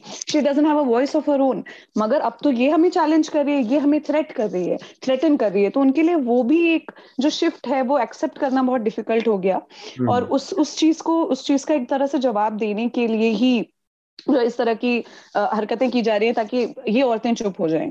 और और फातिमा को जैसा एक फ़ोन कॉल आया है, वैसे ही मेरे पास भी कुछ मैसेजेस आए और उसमें जो है लड़की, मैं भी नहीं जानती थी, मुझे नहीं पता था कि वो एक लड़की भी है उस लिस्ट में।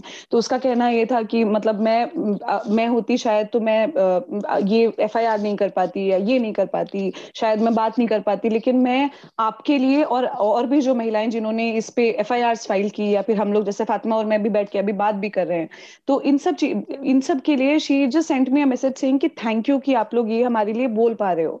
और ये मैं समझती हूँ ये बहुत बड़ा प्रिविलेज है जो मैं एक्नॉलेज करना चाहती हूँ कि हम यहाँ पे बैठे हैं अभी। और मुझे याद है कि और एक बात मैं ऐड करना चाहती हूँ कि ये जो सुली डील्स और बुली बाई हुआ है, लेकिन मेरे पर्सनल नॉलेज में जो है ऐसी चीज़ें मल्टीपल टाइम्स हुई हैं। ये सातवीं या आठवीं बार है कि इस तरह की कोई चीज़ हो रही है। मुझे याद है इंस्टाग्राम की बात है। इंस्टाग्राम पे एक एक एक वक्त पे आई थिंक तीन या चार महीने पहले उसमें कोई भी ऐसा अकाउंट नहीं था जो बहुत ही फ़ेमस अकाउंट हो। इसमें नॉर्मल यंग लड़कियाँ थी, जिनका जिनके जो नंबर्स लेके आई थिंक टॉयलेट्स में या फिर मल्टीपल जगहों पे लिख दिए गए थे। तो उस दौरान मैं इसको as a story lead follow कर रही थी। ये स्टोरी हो नहीं पाई बिकॉज़ जो भी लड़कियाँ इसमें इन्वॉल्व थी, उनमें से किसी के पास मेरी बात नहीं हो पा रही थी। उनके फ़ोन जो है, उनके घर पे पता चल गया था किसी कोई अपनी माँ का फ़ोन यूज़ करता था, कोई अपने फादर का फ़ोन यूज़ करता था। उनके फ़ोन चले गए थे। कुछ तो इतना घबराई हुई थी कि वो बात नहीं कर पा रही थी। कुछ उनके परिवार के मेंबर्स उठा रहे थे, बोल रहे थे, आपको किससे बात करनी है, नहीं करनी है, कुछ नहीं हुआ है देवर इन डिनाइल तो इस तरह की चीज़ें हो रही, लगातार हो रही हैं और और जहाँ तक बात है सिंपति की तो आई थिंक मैं मेघनाथ से यहाँ पे अग्री करती हूँ कि सिंपथी सिंपथी नहीं मतलब ऑफ़ कोर्स सैड है। सैड है कि कोई अठारह साल की लड़की ये कर रही है और जो माहौल है वो उसको अलाउ कर रहा है कि देश के यंग जो यूथ है इस तरह की हरकत कर रहे हैं। ऑफकोर्स वो बहुत सैड है।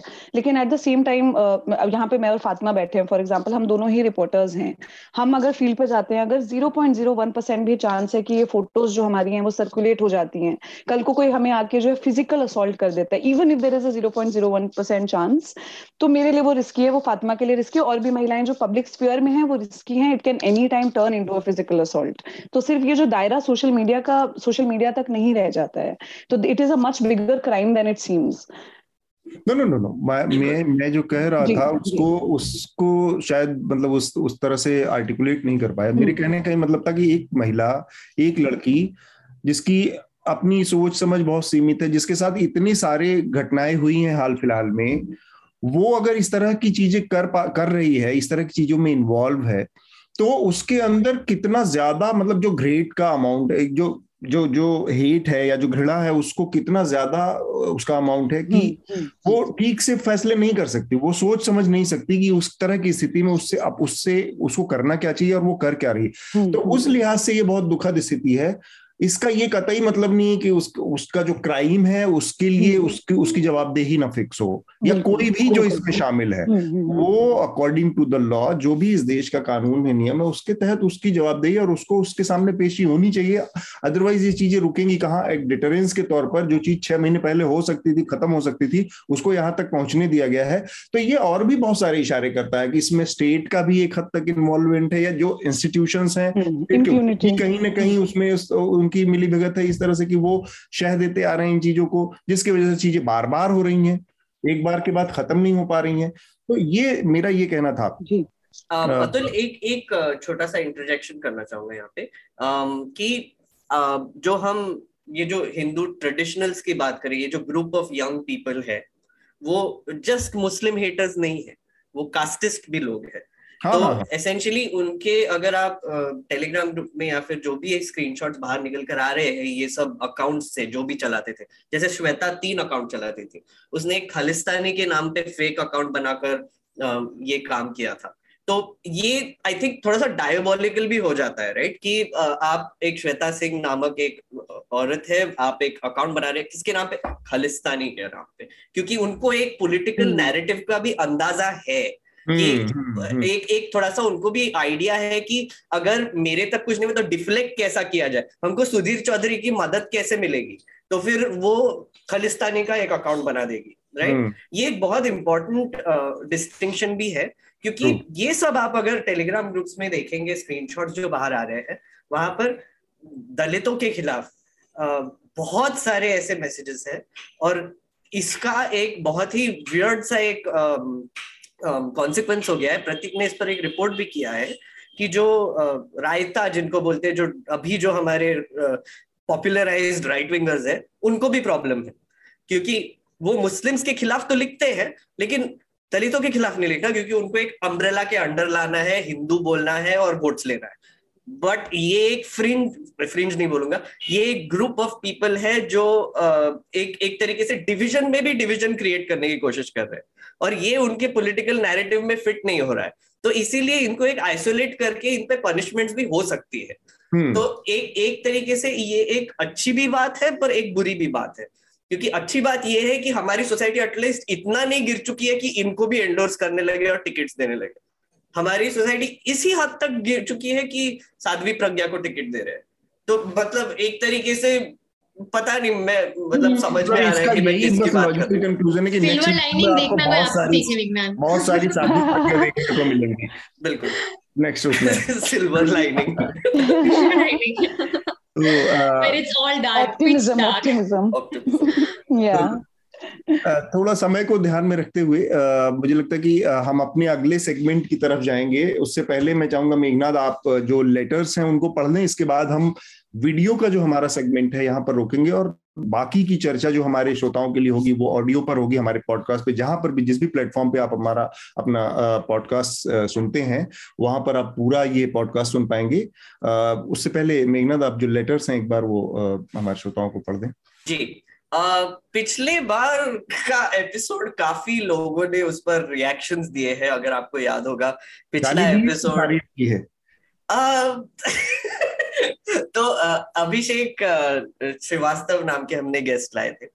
और काफ़ी लोगों ने प्रेज भी किया एक्चुअली कि बिकॉज़ मेरे हिसाब से कॉर्पोरेट जो जो फार्मा बिग फार्मा ग्रीड है वो बहुत लॉजिकल एक बहस है दुनिया भर में। श्योर बिल्कुल है है बिल्कुल है बिल्कुल है मैं ये मानता हूँ। और मुझे पता है अतुल तुम आप डिफेंड करने वाले हो ये बट अभिषेक ने एक्चुअली कुछ कुछ चीज़ें थी जो उन्होंने बोली वो तथ्य है। लेकिन कुछ कुछ चीज़ें ऐसी भी थी जो बेसिकली उन्होंने कॉन्स्पिरेसी थियरीज जिसको जिसको हमारे हम तीनों लोगों ने वहीं पर खारिज भी किया था। तो वो एक्चुअली लोगों ने नोटिस भी किया तो उस पर काफ़ी लेटर्स आए हैं। तो मैं कुछ कुछ पढ़ना चाहूँगा।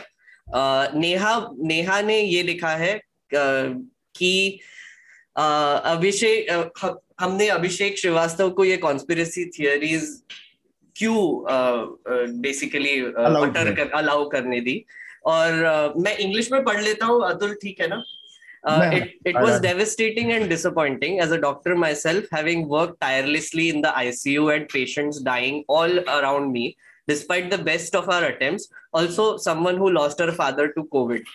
Besides, vaccines are infinitely cheaper than the treatment needed for any disease. As far as Big Pharma is concerned, it would be way more profitable for them to denounce vaccines. Um, तो ये नेहा का एक suggestion है तो basically Neha जो कह रही है नेहा की बात से इतफाक रखते हुए जो वैक्सीन का पूरा मसला था और जो उनको अलाउ करने की बात थी इसमें बस थोड़ा सा एक चीज़ ध्यान रखने की ज़रूरत है हमें कि डाइवर्सिटी ऑफ़ ओपिनियन बहुत ज़रूरी है। प्रॉब्लम वहाँ पर आपको होनी चाहिए कि जब पूरा पैनल उस पर्टिकुलर ओपिनियन को इंडोर्स करे। तो अगर आपने ध्यान दिया होगा तो उस पाँच लोगों के पैनल में चार लोगों ने उसको उस ओपिनियन को अपोज किया। और अपोज किया क्या? मतलब उसके एक पर्टिकुलर हिस्से को जहाँ पर उन्होंने कहा गया कि वैक्सीन फ्रॉड जैसा कुछ चल रहा है उसको अपोज किया जो कि नहीं सही बात है। वैक्सीन ही हमारी अल्टीमेट होप है। तो उसको इंडोर्स करने की जो मेंटेलिटी है वहाँ पर आपको प्रॉब्लम होनी चाहिए। डाइवर्सिटी ऑफ़ ओपिनियन से आपको नहीं भागना चाहिए ये मेरा कहना और और जहाँ पे भी हमने उनको टोका तो रिस्पेक्टफुली टोका। उन्होंने कहीं कोई ऐसा बुरा भी नहीं माना कि वो बिल्कुल एक्सेप्ट कर लिया था उन्होंने। और और एक और चीज़ हमने उसके पहले डिस्क्लेमर भी इसीलिए डाला था रिकॉर्डिंग जब भी शुरू होती है आप वो पॉडकास्ट सुनेंगे तो आपको एक पहले डिस्क्लेमर मिलेगा कि इसमें कुछ कुछ बातें हैं जो तथ्य नहीं है और इसमें फैक्ट चेक्स भी दिए हमने डिस्क्रिप्शन में। फिर से एक आई थिंक कि वही नेहा है या डिफरेंट नेहा है मुझे पता नहीं पर दोनों सब्सक्राइबर है या फिर एक ही सब्सक्राइबर दोनों है। हमारे बहुत सब्सक्राइबर एक ही है? नहीं नहीं पर उन्होंने हफ़्ता के जैसे चर्चा में जैसे हम लेटर्स अभी शामिल कर रहे हैं उसके लिए थैंक यू बोला है। सेम नेहा अच्छा, प्रोड्यूसर है। उन्होंने बताया कि सेम वही है। जी नेहा थैंक यू दो दो लेटर लिखने के लिए। तो, उन्होंने बोला है कि सब्सक्राइब करने के लिए। जी उन्होंने बोला है कि पॉडकास्ट लंबा ही होना चाहिए एक घंटा पैतालीस मिनट कुछ भी नहीं है हर वीक कीजिए तो फिर ये अच्छा है। तो आ, फातिमा और इसमत थैंक यू और एक घंटा रुकना है आपको अभी।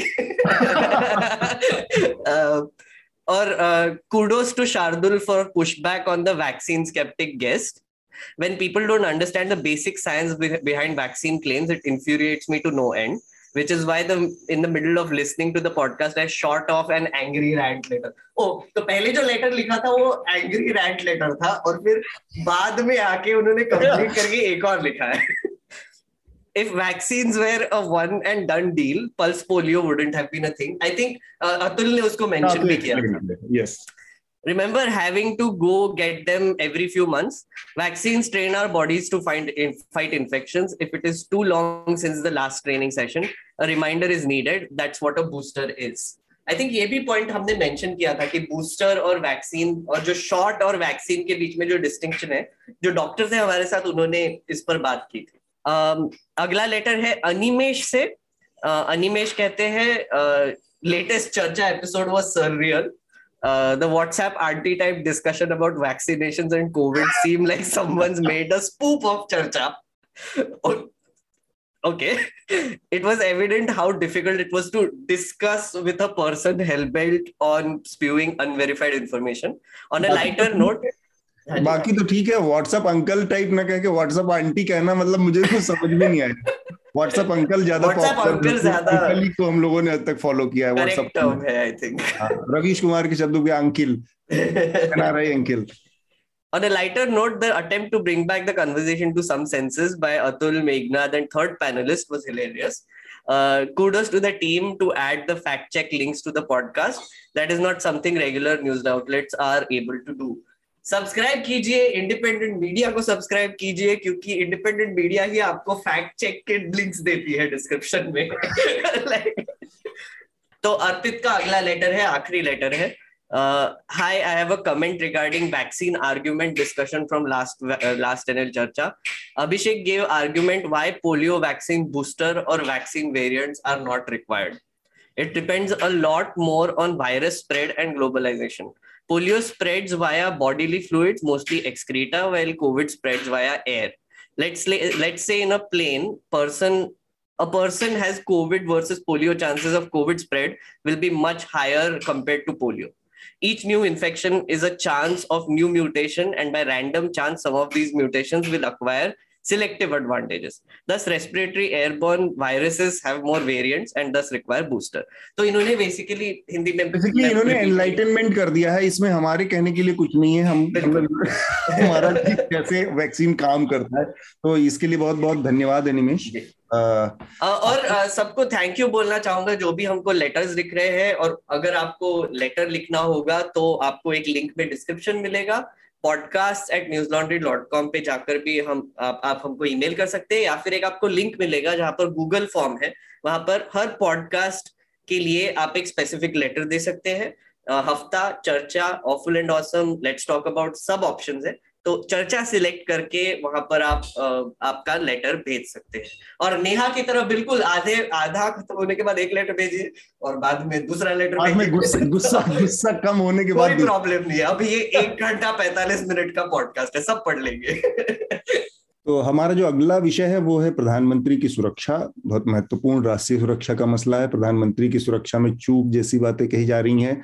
वो फिरोजपुर, पंजाब में गए थे, एक जनसभा को उनको संबोधित करना था, वहाँ पर उन्हें बहुत सारी योजनाओं का उद्घाटन करना था, डेवलपमेंट वाली बहुत सारी योजनाएँ हैं।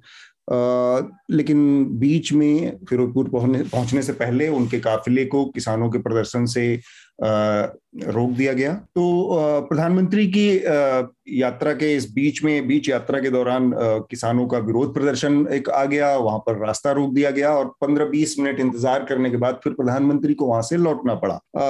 आमतौर पर प्रधानमंत्री की जो सुरक्षा होती है वो बहुत ही आला दर्जे की सुरक्षा व्यवस्था होती है, जिसमें राज्य पुलिस, एसपीजी और खुफिया एजेंसियाँ, तमाम जो खुफिया एजेंसियाँ हैं आईबी और ये तमाम, सबका एक एक सामूहिक कोऑर्डिनेशन होता है इन्वॉल्वमेंट होता है। यहाँ पर जो बातें कही गई है, उसके मुताबिक प्रधानमंत्री की जो सुरक्षा में चूक है, उसकी कोई कायदे निष्कर्ष जैसा अभी सामने नहीं आया कि एक्चुअली किसकी किसकी भूमिका में गड़बड़ी हुई है, किसने अपना ठीक से रोल अदा नहीं किया है।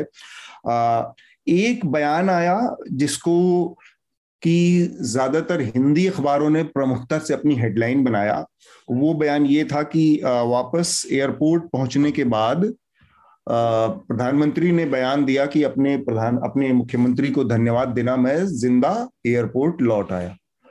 ये जो बात प्रधानमंत्री ने कही ये खबर एएनआई पर आई थी।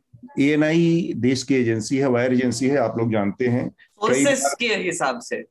हाँ तो उस सोर्सेस के हवाले से ये हाँ। बात कही गई अब सोर्सेस के हवाले से एएनआई ने कही और एएनआई को आधार बनाकर ज़्यादातर अखबारों ने इसको हेडलाइन बनाया तो ये स्थिति हमारे हिंदी के अखबारों की है कि वो इंडिपेंडेंटली किसी चीज़ को वेरीफाई करने की स्थिति में सरकार ने ये बयान दिया कि नहीं दिया, हम आज तक नहीं जानते कि प्रधानमंत्री ने ऐसी बात कही या नहीं कही कि वो ज़िंदा बचकर आ गए और वो बहुत ज़्यादा इस बात से खुश थे और बधाई देना चाहते थे पंजाब के प्रधानमंत्री को या फिर वो सरकास्टिकली उन्होंने ऐसा कहा, व्यंग्य में कहा, जो भी स्थिति रही हो।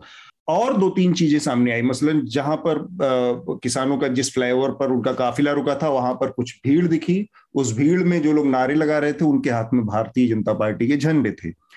एक और चीज़ एविडेंस के तौर पर जो दिखी वहाँ पर उसी सेम फ्लाईओवर पर एक आदमी ने वीओ देते हुए वहाँ पर वीडियो बनाकर अपलोड किया है और वो भारतीय जनता पार्टी के स्टेट सेक्रेटरी हैं अपने को बताते। वो कहते हैं कि प्रधानमंत्री का काफिला यहाँ पर फंस गया है और ये बड़ी शर्मनाक स्थिति है और मेरी गाड़ी उनकी गाड़ी से थोड़ी दूर पर खड़ी है। ये सब मिलाकर बताता है कि प्रधानमंत्री, अव्वल तो प्रधानमंत्री की सुरक्षा में इस तरह की कोई चूक अगर हुई है तो इसकी जाँच और इस पर कोई ऑफिशियल स्टेटमेंट आने में इतना देर क्यों या अभी तक क्यों नहीं आया? केवल राजनीतिक जुमलेबाजी और भाषणबाजियाँ क्यों हो रही हैं? ये कई सवाल है और जो वहाँ की स्थितियाँ रही हैं, परिस्थितियाँ रही हैं, उनके बारे में मैंने बताया। मेघनाथ, आप इसमें कुछ और जोड़ना चाहते हैं? जी एक तो छोटी सी एक बात है कि एएनआई भी वैसे कोई फैक्ट चेकिंग करती नहीं क्योंकि उन्होंने बठिंडा का स्पेलिंग ही गलत लिख दिया था वो ट्वीट में। एएनआई तो, की फैक्ट चेकिंग बाकी लोग करते हैं ज़्यादातर बिल्कुल वो तो स्पेल चेक भी नहीं करते बेसिकली ये मेरा बोलने का मतलब था। दूसरी चीज़ ये तो यहाँ पर ग्रामर नाजी जो हमारी ये इसमत है इनके लिए बहुत अच्छी अपॉर्चुनिटी है। हाँ। बिल्कुल बिल्कुल। दूसरी चीज़ आपने बिल्कुल सही कहा कि ये एक सोर्स के स्टेटमेंट के हिसाब से लोगों ने एकदम ये डिक्लेयर कर दिया कि मोदी जी के जान को खतरा है। और कुछ लोग हैं जो उनकी जान लेना चाहते हैं। और ये पहली बार नहीं हुआ है। मैं लोगों को बताना चाहूँगा कि 2005 से हर दो तीन साल में मोदी जी के जान को खतरा होता है इलेक्शन के पहले और फिर वो उसकी वजह से न्यूज़ बन जाते हैं। हमने इस पर काफ़ी न्यूज़ और टिप्पणी के एपिसोड भी किए हैं। एक बार अतुल याद होगा प्लॉट टू किल मोदी जो चलाया था। हम्म। उस पर मैंने एक रिपोर्ट भी किया था। राहुल शिवशंकर ने कहीं से एक रैंडम ईमेल किसी ने उनको दे दिया उसमें लिखा था कि आ, हमको प्रधानमंत्री को जान से मारना है। ईमेल रैंडम ईमेल और ये उन्होंने चला दिया कि ये प्लॉट टू किल मोदी है और इसमें मतलब बस दो तीन घंटे की डिबेट चला दी और टीवी तो पता है आपको कैसे काम करता है। तो हम्म। मुझे लगता है कि एक पॉलिटिकल सिंपथी जनरेट करने के लिए ऐसे काफ़ी वाक्य हो चुके हैं। अभी कोई सरप्राइजिंग नहीं है ये। तो मैं ये श्रोताओं को बताना चाहता हूँ। और एक तीसरी हम्म। चीज़ अगर आप एसपीजी प्रोटोकॉल की बात करेंगे तो एक और वीडियो आया है उसके बाद आई थिंक इंडिया टुडे का पहले वीडियो आया था जहाँ पर एक बीजेपी का फ्लैग नज़र आ रहा था जहाँ पर एक क्राउड प्रधानमंत्री की गाड़ी तक पहुँच गया था। वो बीजेपी का फ्लैग लहरा रहे थे। और फिर बाद में एक क्लोजअप वीडियो भी आया जहाँ पर आपको दिखाई दे रहा है कि वही नारे करते हुए लोग मोदी जिंदाबाद करते हुए गाड़ी तक पहुँच गए। अब मेरा पूछने का मतलब ये है कि इनको वहाँ तक पहुँचने कैसे दिया? क्योंकि अतुल अगर आपने कभी एक्सपीरियंस किया होगा जब भी, भी प्रधानमंत्री कोई भी रास्ते पे से जाते हैं तो वहाँ पर डेढ़ से दो किलोमीटर तक के ट्रैफ़िक रोक दिया जाता है। और इतना ही नहीं अगर आप सेंट्रल दिल्ली में होंगे तो मुझे पता नहीं बाकी के जगह में भी ये कैसे होता है लेकिन अगर आप सेंट्रल दिल्ली में होंगे अगर उनका काफिला जा रहा होगा तो आपको चलने भी नहीं देते बाहर। आपको जल्दी से एक बाजू के बिल्डिंग में कंपाउंड के पीछे जाने बोलते हैं कि आप चल नहीं सकते वहाँ पे पेडेस्ट्रियंस भी नहीं अलाउड वहाँ पर। इवन प्राइम मिनिस्टर का जो रूट होता है जी। वो रूट आप किसी को पता नहीं रहता। मतलब वो केवल सिक्योरिटी एजेंसीज के अलावा किसी को पता नहीं रहता। तो अगर बीजेपी के कार्यकर्ता उतनी बड़ी संख्या में वहाँ पहुँचे थे बिल्कुल। इसका मतलब है कि ये बीजेपी के लोगों को प्राइम मिनिस्टर के रूट की जानकारी दी गई थी और उनको बाकायदा कॉल करके वहाँ इकट्ठा किया गया था। अदरवाइज़ किसी को ये पता नहीं होता कि प्राइम मिनिस्टर और खासकर इस मामले में जिस मामले में ये कहा जा रहा था कि दो घंटे पहले बाई रोड जाने का फैसला किया गया क्योंकि उससे पहले उनको हेलीकॉप्टर से जाना था लेकिन मौसम खराब होने के नाते सड़क का मार्ग का इस्तेमाल किया गया। तो दो घंटे पहले जो रूट डिसाइड किया गया हो पीएमओ की तरफ़ से प्राइम मिनिस्टर के एस्टेब्लिशमेंट की तरफ़ से वो उसको बीजेपी के कार्यकर्ताओं को उसकी जानकारी बिना बीजेपी के द्वारा लीक किए मिलना संभव नहीं है। बिल्कुल। फातिमा और इसमत के टिप्पणी के बाद मैं एक और पॉइंट जोड़ूँगा इसमें। हम्म। हाँ Ismat? As a prime minister ठीक है सिक्योरिटी ब्रीच कंसर्न्स हो सकते हैं। मगर at the end of the day मैं कुछ पढ़ रही थी एक्चुअली इस पे समवेयर तो उसमें ये लिखा हुआ था कि जो है, आखिरकार देखा जाए तो आप हैं तो प्रधानमंत्री देश के, और जो लोग धरना प्रदर्शन कर रहे हैं वो आपके देश के ही लोग हैं। तो एक एक पहलू इसमें ये भी है सिक्योरिटी कंसर्न्स में as such I haven't covered as much तो मुझे शायद इसका टेक्निकली टेक्निकलिटीज इतना नहीं पता है।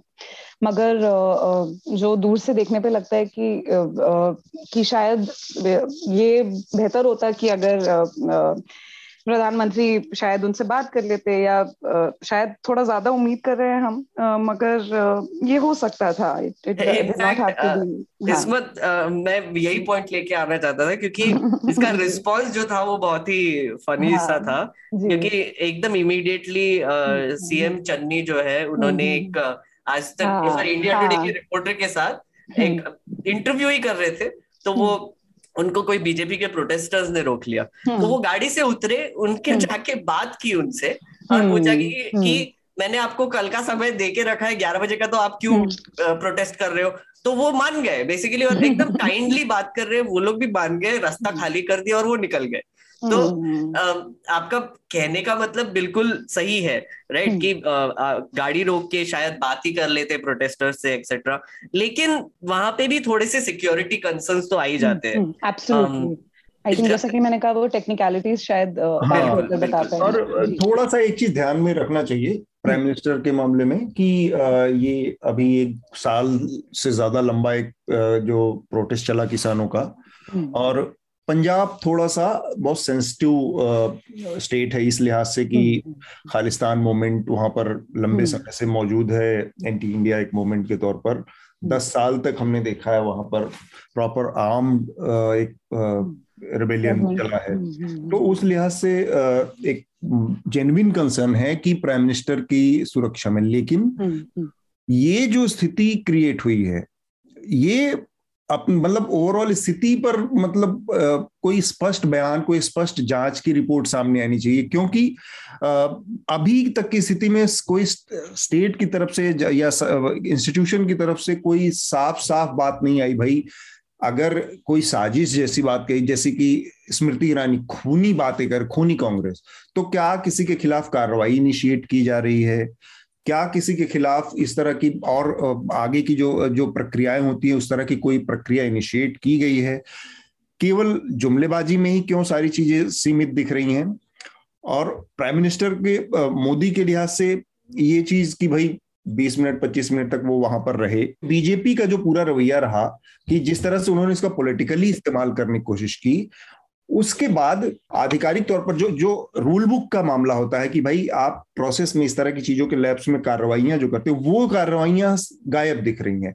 तो फिर सवाल खड़ा होता है कि क्या ये सारी चीज़ें मतलब बहुत वास्तव में सीरियस एक कंसर्न था वास्तव में इस तरह की कोई बहुत बड़ी चूक हो गई थी या फिर इसका और भी कोई मोटिव है? एक तो और एक और चीज़ यहाँ पर जोड़ना चाहूँगा कि ये इंसिडेंट होने से पहले इंडियन एक्सप्रेस और काफ़ी सोशल मीडिया पर ये भी रिपोर्ट हुआ था कि वो जो रैली में जा रहे थे वहाँ पर हम्म। बहुत सारी कुर्सियाँ लगाई थी पर वो एम थी तो बेसिकली हाँ। फ्लॉप ही हो गई रैली और इसका भी मतलब सरप्राइजिंग नहीं है ये क्योंकि पंजाब में अभी फ़िलहाल बीजेपी के खिलाफ काफ़ी हाँ। गुस्सा है और मतलब एक्सपेक्ट ही करना कि सत्तर हज़ार लोग आ जाएँगे तो वो थोड़ा सा हम्म। मतलब ऑप्टिमिज्म हो जाएगा लेकिन एक और इंटरेस्टिंग चीज़ यहाँ पर बोल सकते हैं कि क्योंकि इनकी स्टेट गवर्नमेंट नहीं है वहाँ पर तो वो इनोग्रेशन के लिए बसे भरकर लोग भी नहीं ला पाए। मतलब मुझे लगता है एक ये रीजन भी हो सकता है जस्ट हालाँकि ये मैंने वही कहा कि जो अटकलबाजियों पर हम नहीं जाते हैं लेकिन जो जो जो मतलब रूल बुक है जिसके हिसाब से बातें होनी चाहिए इस तरह के मामलों में प्राइम मिनिस्टर के साथ सुरक्षा चूक के मामलों में बिल्कुल बिल्कुल। इसमें तो कोई इसमें तो कोई दो राय नहीं है। मैं वही बोल रहा था कि वो जो ग्रुप ऑफ़ बीजेपी सपोर्टर्स जो पहुँच गए थे वो भी एक बहुत बड़ा सिक्योरिटी ब्रीच है। क्योंकि वहाँ तक वहाँ वहाँ तक पहुँचना ही नहीं चाहिए किसी ने। वो प्राइम। मिनिस्टर के गाड़ी के वहाँ तक दो एक किलोमीटर दूरी तक कोई नहीं पहुँचना चाहिए वहाँ पर। और ये बहुत बड़ा लैब्स है। तो ये किसका लैब्स है ये इन्वेस्टिगेट करना चाहिए एसपीजी का है सेंट्रल गवर्नमेंट का की तरफ़ से या फिर स्टेट गवर्नमेंट की तरफ़ से? हम्म। और वहाँ पर पार्टी का फंक्शनरी एक वीडियो बना रहा है बगल में और फिर रिलीज़ कर रहा है। तो इतना ऑर्गेनाइज तरीके से एक कैमरामैन वहाँ पर मौजूद है जो कि एसपीजी के बगल में खड़े होकर फ़ोटो खींच रहा है। बिल्कुल और और एक वो अपने आप में कई सारे सवाल खड़े करते हैं कि मुश्किल से मुश्किल पाँच मीटर की दूरी से वो फ़ोटो एसपीजी ने घेर रखी है प्राइम मिनिस्टर की गाड़ी को पाँच मीटर की दूरी पर खड़े होकर फ़ोटो। बिल्कुल वहाँ पर भी कैमरामैन को तैनात कर दिया गया है। और बहुत सारी हाँ, हाँ मैं बस एक ही जोड़ना चाहता था कि एसकेएम की तरफ़ से भी बयान आया है उन्होंने एडमिट किया है कि उनके प्रोटेस्टर्स थे वहाँ पर हाँ. जो रास्ता ब्लॉक कर रहे थे। लेकिन उन्होंने कहा कि वो टेनी के खिलाफ वो जो लखीमपुर खेरी में जो मामला हुआ उसके खिलाफ 10 से 12 जगहों पे एक माइक्रो प्रोटेस्ट चल रहे थे पंजाब में। uh, काफ़ी एसकेएम uh, के लोग थे वहाँ पर फार्मर्स थे कि उनको बेसिकली फास्ट ट्रैक कोर्ट में भेजा जाए एक्सेट्रा तो uh, उसकी वजह से वो थे पर उनको पहले से नॉलेज नहीं था कि प्राइम मिनिस्टर ये रूट लेने वाले और जैसे कि अतुल ने मेंशन भी किया कि प्राइम मिनिस्टर कौन सा रूट लेने वाले हैं ये पता नहीं होता है लोगों को। तो एसकेएम ने एडमिट किया है कि हमारे लोग थे लेकिन उन्होंने ये भी कहा कि प्रोटेस्ट करना हमारी डेमोक्रेटिक राइट है तो फिर हमको कोई वैसे प्रॉब्लम नहीं है। फातिमा आप आपकी टिप्पणी इस पर? जो फैक्ट्स ऑफ़ द मैटर हैं वो उसको साइड रख के भी अब वो एक जो पॉलिटिकल पूरी कॉन्वर्सेशन हो गई है आप लोगों ने देखा होगा चीफ मिनिस्टर पंजाब के हम्म। उन्होंने प्रॉपरली इंडिया टुडे पे आई आप लोगों ने डिस्कस कर लिया है क्या पर इंडिया टुडे पे उन्होंने पूरा एक इंटरव्यू दे रहे थे गाड़ी में जाते जाते और साइड में जी जी. जो भी क्राउड आता है तो उन्होंने बोला कि देखो देखो ये लोग मुझे तंग करने आए हैं क्या ये लोग मुझे मारने आए हैं रोको रोको गाड़ी से निकलते निकलते एंड वो रिपोर्टर कह रहे थे नहीं नहीं कोई ज़रूरत नहीं है मैं मान गया आपकी बात आ, तो कह रहे नहीं नहीं नहीं निकलते हैं तो वो पूरा एक अलग ही इस पे एक चीज़ शुरू हो गई है। And I think opposition parties के लिए थोड़ा सा ट्रिकी होगा how to play this because obviously किसी को भी नहीं ऐसा दिखाना है या कोई भी ऐसा नहीं चाहेगा कि प्राइम मिनिस्टर की सिक्योरिटी अंडरमाइन हो। या ये लगे कि कोई रूट कर रहा है उसके लिए। लेकिन एक और चीज़ बोलनी थी जैसे हमने बुल्ली बाई पे जो डिस्कशन किया ना तो एक चीज़ बोलना चाहूँगा कि काफ़ी टीवी चैनल्स ने इसको ब्लैकआउट भी कर दिया था वो बुल्ली बॉय के केस को। कुछ कुछ चैनल्स ने किया था बट कुछ राइट विंग चैनल्स उन्होंने नहीं किया था तो उन्होंने एकदम ये जो इंसिडेंट हुआ उसको बढ़ा चढ़ा के बताने के लिए क्योंकि लोग उनको कॉल आउट भी करने लगे थे कि हम्म। आप इस पे कवर क्यों नहीं कर रहे हो रिपोर्ट क्यों नहीं कर रहे हो? तो उनको फिर एक एक्सक्यूज भी मिल गया कि इस पर बात नहीं करनी है। बिल्कुल ये चीज़ें होती ऐसी हैं कि यू नो ऑफ़ कोर्स ये डिस्कस भी होनी चाहिए लेकिन एक तरह से ये भी हो जाता है कि और बहुत सारी चीज़ें जो देश में हो रही होती हैं वो बिल्कुल उन पे कोई फोकस नहीं जाता है। इसका जो दो पहलू एक एक और पहलू है उस पर आप लोगों की आखिरी आखिरी टिप्पणी ले लेते हैं हम और फिर हम आखिरी जो प्रक्रिया है इसकी अपने पॉडकास्ट की चर्चा की रिकमेंडेशन के उसमें जाएँगे। अतीत में हमने मतलब देखा है पहले कई बार ऐसा हुआ है कि प्राइम मिनिस्टर की जैसे सिक्योरिटी से मनमोहन सिंह की बात करें तो मनमोहन सिंह के घर पर अगर आप लोगों को याद हो पहले टेन्योर में कुछ ड्रंकर्ड कार लेकर पहला गेट जो सेवन आरसीआर का था उसको क्रॉस करके सेकंड गेट तक पहुँच गए थे। और ये कहते हुए कि हम प्राइम मिनिस्टर के रिश्तेदार हैं ये वो सिक्योरिटी में ब्रीच हुई थी एक वो। आ, दूसरा बहुत सारे लोगों के सामने घटा होगा घटना थी जब जेएनयू गए थे मनमोहन सिंह और वहाँ पर लेफ़्ट लेफ़्ट की स्टूडेंट यूनियन से उनका विरोध किया था और उनको दस मिनट के अंदर में अपना कंक्लूड करके जाना पड़ा था वापस। तो प्राइम मिनिस्टर्स ने इस तरह के मामलों में अलग अलग तरीके से वो मीडिया का जो नज़रिया रहा उसमें कि मीडिया ने हमेशा उसको एक वक्ती जो खबर थी उस तरह से दिखाया। एक घंटे, आधे घंटे की बहस हुई, बातें थी कि भाई एक ये मसला आया, बात खत्म हो गई। देश में और भी, दुनिया में और भी खबरें दिखाने के लिए बहुत सारी चीज़ें चल रही हैं। अब आगे बढ़ते हैं। इस मामले में 24 घंटे से 10 जो बड़े हिंदी के न्यूज़ चैनल हैं, लगातार वही चीज़ दिखा रहे थे। तो ये आज से तीन दिन पहले मतलब आज हम सात तारीख को ये रिकॉर्ड कर रहे हैं सात जनवरी को। पाँच तारीख को ये घटना सामने आई। पाँच तारीख को दो बजे से ये बहस शुरू हुई थी। छह तारीख को भी, पाँच तारीख की शाम को पूरा प्राइम टाइम पे चला। छह तारीख की भी शाम को दसों चैनल एक ही चीज़ यही चला रहे थे प्राइम मिनिस्टर सिक्योरिटी में। तो किसी स्टोरी की कितनी वक्त है, कितनी हैसियत है कि वो चार दिन तक चलती रहेगी और जब ये चार दिन तक इस तरह से चलाई जाएगी तो फिर वो कई सारे सवाल फिर लोगों के दिमाग में आने, बहुत वाजिब हैं कि क्या इसके कोई पॉलिटिकल मोटिव है? या फिर स्टोरी खबर अपने समय के हिसाब से उतनी उसकी हैसियत थी कि भाई उस खबर को लोगों ने दिया। एक घंटे, आधे घंटे बहस हुई। कोई बहुत बड़ी घटना और उसमें और कोई चीज़ नहीं जुड़ती, इसलिए वो आगे बढ़ते हैं। तो ये चैनलों का वहीं पे अटक जाना भी बहुत कुछ बताता है हमें। इसमत मेघनाथ फातिमा, आखिरी आखिरी आप लोगों की टिप्पणी। तो अतुल जी, आपने जो ये बात बोली ना, मनमोहन सिंह वाली आई थिंक मुझे एक और इंसिडेंट याद आ रहा है जो मैंने पढ़ा है अबाउट इट तो आई थिंक 2009 या अराउंड दैट टाइम अहमदाबाद में भी कोई इलेक्शन रैली थी जिसमें मनमोहन सिंह जी के ऊपर एक आई थिंक शू फेंका गया था या चप्पल फेंकी गई थी, कुछ इस तरह का हुआ था जो कि जिसको काफ़ी बड़ा एक सिक्योरिटी ब्रीच बताया गया था उस टाइम पे। तो बट ऐसी चीज़ें होती रहती हैं। बट आई थिंक जो इसमें मेरे लिए टेक अवे था, वो ये था कि मनमोहन सिंह जी ने जो है उस उस दौरान एक स्टेटमेंट दिया था, जिसमें उन्होंने कहा था कि ठीक है, जो हुआ हुआ। मैं कोई चार्जेस प्रेस नहीं करना चाहता या फिर तो एक तरह से एक एज अ लीडर एक बड़ापन भी देखने को मिला हमको। और अभी जो ये दूसरी बात है कि मीडिया जो है एक स्टोरी को लेके एक तरह से वहीं पे स्टक हो गई है। तो आई थिंक uh, ये हमारे लिए समझना भी बहुत ज़रूरी है यहाँ पे कि जो मीडिया uh, uh, किस तरह की स्टोरीज पे फोकस करिए। जैसे आपने कहा कि बुल्ली बाइज वाले मामले पे जो है uh, बहुत से चैनलों ने शायद uh, उतना कवरेज नहीं दिया या फिर शायद बिल्कुल भी कवरेज नहीं दिया कुछ चैनल्स ने। हम्म। जी। बट बट मेरे को I think over the past few years जैसे ये मामला बड़ा होता गया तो मैंने ये भी एक चीज़ देखी कि कई सारे चैनल्स जो इनिशियली शायद थोड़ा डाउट में थे इनिशियली शायद वो कवर नहीं कर रहे थे। आई थिंक दो से तीन दिन बाद मैंने ये देखा एक कि सब चैनल्स जो है थोड़ा थोड़ा थोड़ा थोड़ा अपने ही तरीके से लेकिन कवर करने के लिए आफ्टर अ पॉइंट तैयार भी हुए। मतलब मजबूर हो गए एक्चुअली हाँ मजबूर हो गए। That is the word for it तो आई थिंक uh, ये है मतलब ये लाइन ड्रॉ करना कि कब कोई स्टोरी जो है रेलिवेंट uh, है कब कोई स्टोरी नहीं रेलिवेंट है। या रेलिवेंट अगर है भी तो क्या इसका इम्पैक्ट इतना बड़ा है जनता पे कि आप इसको चौबीस घंटे या फिर प्राइम टाइम पे लगातार दिखा रहे हैं? तो वो हमारे लिए लाइन ड्रॉ करना बहुत ज़रूरी हो जाता है। uh, जी। हाँ फातिमा?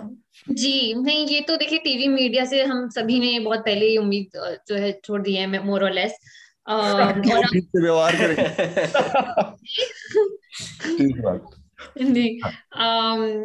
और लेकिन ये है कि अभी देखिए ये हो गया है कि वो हर जगह जो है दरगाह में या इधर उधर अब वो प्राइम मिनिस्टर की लंबी उम्र के लिए जो है प्रेयर कर रहे हैं। तो उनका एक कार्डबोर्ड काट कट के लगाया जा रहा है और उस पर फिर प्रेयर हो रही है। तो अब वो चलेगा एक हफ़्ते न्यूज़ साइकिल वही कवर करेगी। हम्म। फिर एक हफ़्ते बाद वही मतलब वही चीज़ें आगे खिंचती रहेंगी। तो आई थिंक उस तरफ़ पलटना है उनसे कुछ उम्मीद रखना भी बेकार की बात है। But hmm. इसके लिए इम्पोर्टेंट है कि हम alternate free independent media houses को सपोर्ट करें। ये प्लग प्लग न्यूज़ लॉन्ड्री और और और और व्यूअर्स को भी यही बोलना चाहूँगी कि ये प्लेटफॉर्म और ऐसे पॉडकास्ट और ऐसी सारी स्टोरीज बहुत ज़रूरी है क्योंकि वो टीवी मीडिया से आपको कभी भी नहीं मिलने वाली हैं।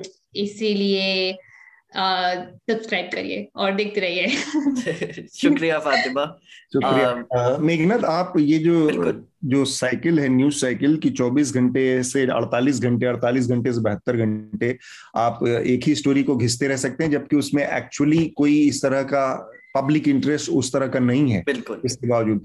और उसी में एक और चीज़ जो अभी चलते चलते फातिमा ने उसमें जोड़ा है कि आप अब उसमें जोड़ के इवेंट बाजी उसमें जोड़ देते हैं ना कि अब महामृत्युंजय जाप होगा और ये सारी चीज़ें और चादर चढ़ाई जाएँगी, हवन और पूजा होगा तो एक हफ़्ते तक खींच दिया जाएगा। तो साइकोफेंसी जो वर्ड है, वो केवल गांधी परिवार के लिए ही है कि मोदी जी के लिए भी है? बिल्कुल, और अतुल, अगर आप ये क्वालिटी देखेंगे ना न्यूज़ का तो उससे ही आपको पता चलेगा कि टीवी मीडिया इसको जल्दी से क्यों पकड़ लेती है। अब ये जो स्टोरी है, ये एक ए के रैंडम सोर्स के स्टेटमेंट पे पूरा बड़ा चढ़ा के उन्होंने चला दिया। तो कितना लो एफर्ट स्टोरी हो गया। कुछ भी बोल सकते फिर यहाँ पे तो। राइट बस रेटोरिक ही तो पेलना है मतलब डिबेट में एक कांग्रेस का लेके आएँगे, एक आपका लेके आएँगे, एक बीजेपी का लेके आएँगे और ये जो है वो एक दूसरे को गाली मारेंगे। और हम्म। उसके बाद एक और बहुत इंटरेस्टिंग घटना हुई शायद प्राइम हेडलाइन पढ़ रहा था प्राइम मिनिस्टर प्रेसिडेंट से भी जाकर मिले और उनको भी अप्रेज किया ये सिचुएशन का। तो मतलब ये क्या इतना बड़ा मामला हो गया कि अब प्रेसिडेंट को इसमें इंटरवीन करना पड़ेगा ये हमको देखना पड़ेगा अभी। संवैधानिक संकट की ओर इशारा है। बिल्कुल बिल्कुल। और, और दूसरी चीज़ क्राइसिस देश में खड़ी हो और मुझे खुशी हुई कि पहली बार प्रेसिडेंट को प्रधानमंत्री ने इतना महत्व दिया है। बिल्कुल। और अगर आप कॉन्स्टिट्यूशनल क्राइसिस की बात करेंगे एक और खबर आई last week uh, uh, Meghalaya के जो गवर्नर है सत्यपाल मलिक उन्होंने एक बहुत ही एक्सप्लोसिव बयान दिया कि वो जब प्राइम uh, मिनिस्टर को फार्मर्स प्रोटेस्ट के मामले में मिलने गए थे तो वो, वो काफ़ी एरोगेंट तरीके से उन्होंने एक रिस्पॉन्स दिया उनको। तो हमने एक रिपोर्ट भी की है कि कैसे उनको न्यूज़ ने कवर किया हिंदी और इंग्लिश तो न्यूज़ लॉन्ड्री हिंदी और इंग्लिश दोनों में है कि कैसे ज़्यादातर जो न्यूज़पेपर्स है उन्होंने भी नहीं सोचा कि ये रिपोर्ट करने के लायक है।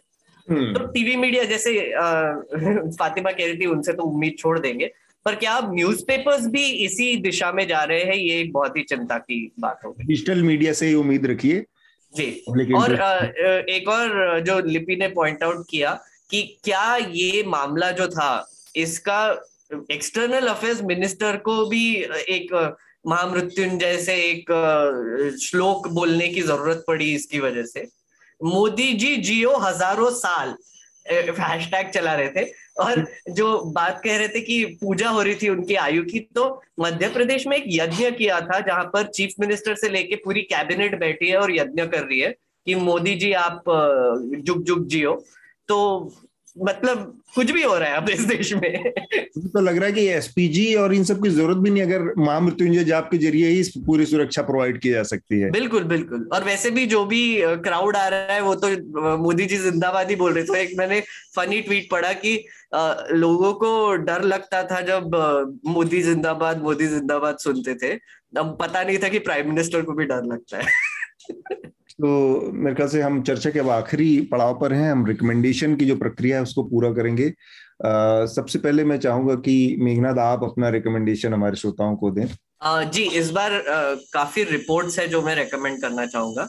हम्म। एक तो प्रतीक ने एक स्टोरी की है ये हिंदू ट्रैड्स और रायता पर। वो ज़रूर पढ़िए आप बहुत ही इंटरेस्टिंग एक सोशियोलॉजिकल एक्सपेरिमेंट भी एक्सपेरिमेंट नहीं बोल सकते सॉरी सोशियोलॉजिकल एंगल है इसको वो वो ज़रूर देखिए. Um, दूसरा मैं रेकमेंड करना चाहूँगा वायर का एक बहुत ही एक्सप्लोजिव रिपोर्ट आया है. टेक uh, फॉग नाम का एक एप्लीकेशन पे एक एप्लीकेशन पे उन्होंने दो साल का इन्वेस्टिगेशन किया है। ये जो ऐप है, ये कुछ पब्लिकली लिस्टेड कंपनीज़ ने परसिस्टेंट जो नागपुर में उनका हेडक्वार्टर्स है, उन्होंने डेवलप की है। ये बीजेपी के लोग कैसे टारगेटेड हरासमेंट के लिए यूज़ करते हैं और व्हाट्सएप नंबर हाईजैकिंग के लिए यूज़ करते हैं। इसकी एक बहुत ही एक्सप्लोसिव स्टोरी है, वो ज़रूर पढ़िए। और तीसरा रिकमेंडेशन थोड़ा सा देना चाहूँगा मैंने मैं एक शो शुरू किया है कोरियन शो है साइलेंट सी नाम का। आधा देख लिया है बहुत ही मज़ेदार है साइफाई शो है। कोरियन स्पेस एजेंसीज मून पर जाकर एक बहुत ही अनहोनी घटना को इन्वेस्टिगेट करते हैं उसके ऊपर है तो आप ज़रूर देखिए। हम्म इसमें तो आप क्या रिकमेंड करेंगी? तो पहला तो एक किताब है जो मैं रिसेंटली पढ़ना शुरू कर किया है। इसका नाम है Em and the big Hoom. इसके राइटर हैं जेरी पिंटो तो ये थोड़ा सा नॉन पॉलिटिकल है बट आई थिंक ये मेंटल हेल्थ इश्यूज़ को लेकर बहुत ही बहुत ही ब्यूटीफुली लिखी हुई किताब है। यहाँ पे जो ऑथर हैं वो अपनी मदर का जो मेंटल हेल्थ इश्यूज़ है एक, एक आज से शायद काफ़ी डेकेड्स पहले क्या एक परसेप्शन था एक औरत का जो मेंटल हेल्थ था, उसका क्या रिएक्शन होता था लोगों का, किस तरह से डील किया जाता था उस पर और एक बच्चे पे एज अ चाइल्ड उस पर क्या इम्पैक्ट पड़ता है अपनी माँ की मेंटल हेल्थ इश्यूज़ का? तो एक वो कहानी है जो मुझे बहुत बहुत बहुत अच्छी लगी है। तो अभी मैं न्यू ईयर पे इनफैक्ट वो खत्म करने वाली थी बट ये सब मामला हो गया। तो होपफुली मैं भी खत्म करूँगी और मैं चाहूँगी सब पढ़े। और एक दूसरा रिकमेंडेशन है मैंने रिसेंटली एक टेलीविज़न मिनी सीरीज़ देखा। आई थिंक हॉटस्टार पे है should be there on Hotstar इसका नाम है द लाउडेस्ट वॉइस सीरीज़ है बेसिकली हाँ। पता नहीं आप लोगों ने शायद हाँ, देखा, देखा है। मैंने अच्छा it's it's amazing basically it talks about जो अमेरिका में फॉक्स न्यूज़ uh, जो एक चैनल है उसके जो जो उसका the person who started it Roger Ailes उसके बारे में है। और वो वो ये बताते हैं कि अमेरिका में जो है एक राइट विंग इन मीडिया जो है वो एक बहुत बड़ा स्पेस था, जो वैक्यूम था, जिसको फॉक्स न्यूज़ ने किस तरह से इस्तेमाल करके लोगों के सेंटिमेंट्स का और किस तरह से उसको फिल किया है। और आई थिंक आज के इंडियन कॉन्टेक्स्ट में भी बहुत बहुत इंपॉर्टेंट ये शो मुझे पर्सनली बहुत इंपॉर्टेंट लगा समझना। जो जो एक टर्म हम यूज़ करते हैं गोदी मीडिया उसका क्रिएशन और उसके पीछे क्या वजह हो सकती है, उसके ऊपर, और कैसे वो मैकेनिज्म चलता है तो I think that is very interesting for me to watch and I would love it अगर ज़्यादा से ज़्यादा लोग वो देखें। ये किस पे अवेलेबल है आई थिंक ये हॉटस्टार पे मैंने देखा था। और इसकी एक किताब भी है वही नाम से loudest voice in the room करके। हाँ, हाँ, वो भी बहुत ही बढ़िया किताब है मतलब हम्म, दोनों मुझे बहुत मज़ा आया वो देख हाँ, के। मेरे को लगा कि जो इंडिया में अभी हो रहा है वो हम्म। चीज़ें मतलब ये पहले हो चुकी हैं और वो अलग पर्सपेक्टिव से देखने को मिला। बिल्कुल बिल्कुल। जी ये ऐसे ही है आजकल ऐसी चीज़ें होती है। एक एक ऐसे ही मिनी सीरीज़ है how to be a tyrant करके एक yes, yes, कर, उसको भी देखते हुए ऐसा लगता है कि बहुत same yes I agree I also watched it एक बार बैठ के पूरा देख लिया इट वाज ब्रिलियंट फातिमा आप क्या रिकमेंड करेंगी? जी uh, मैं दो शोज़ रेकमेंड करूँगी एक्चुअली थोड़े डिफरेंट हैं जो डिस्कस कर रहे हैं मुझसे। एक शो है maid M A I D maid ये लास्ट ईयर आया था नेटफ्लिक्स में और मुझे बहुत बुरा लगा क्योंकि बहुत बड़ा, बहुत, मुझे बहुत अच्छा लगा और जिन्होंने देखा अच्छा लगा, लेकिन इसकी मुझे लगता है ज़्यादा ये हिट नहीं हुआ। तो for me it was one of the best shows of 2021 up there with Succession probably तो वो बेसिकली एक रियल लाइफ स्टोरी पे बेस्ड है बुक थी और उस पे बेस्ड है ये कि of a mother who suddenly finds herself in a place जहाँ पे she has to take up jobs as a domestic worker तो वो अमेरिका पे में है ये सिचुएटेड तो वो कैसे जाती है उनकी स्टोरी बट मेरे लिए जो प्राइमरी इसका हाईलाइट था वो बताता है कि हाउ अब्यूज के बारे में वो है इमोशनल अब्यूज और मेंटल अब्यूज के बारे में। uh, तो ये एक रेकमेंड मैं करूँगी। बहुत बहुत मूविंग शो है ये। एंड सेकेंडली ये मैंने रिसेंटली देखना शुरू किया है शार्क टैंक का इंडिया वर्जन आया है। had to Eknath. It's uh, it's really you know मैंने वॉच शुरू किया तो ये शायद मेरा बायस होगा पर मुझे लगा था वो ये शार्क टैंक को बिगाड़ देंगे और ये बहुत खराब कर देंगे और ये यू नो इंडियंस कैसे कर देते हैं ये लोग रीमेक लेकिन actually it's not that bad it's pretty good have you watched Fatima फिर मैं आपको एक इसके बाद एक रिकमेंडेशन दे रहा हूँ दिल्ली ने जो शुरू किया है ना अच्छा। वो दिल्ली ने भी एक दिल्ली गवर्नमेंट ने एक्चुअली। एक शार्क टैंक का वर्जन शुरू किया जिसमें दिल्ली के बच्चे आके अपना स्टार्टअप बेसिकली बेचने की कोशिश करते हैं इन्वेस्टर्स को। वो मुझे हाँ। लगा ज़्यादा अच्छा है। इंडिया मुझे बहुत बुरा लगता है जब ये शोज़ जो है जो फिर चलते नहीं है तो मैं उनको पब्लिसाइज करती रहती हूँ हर जगह।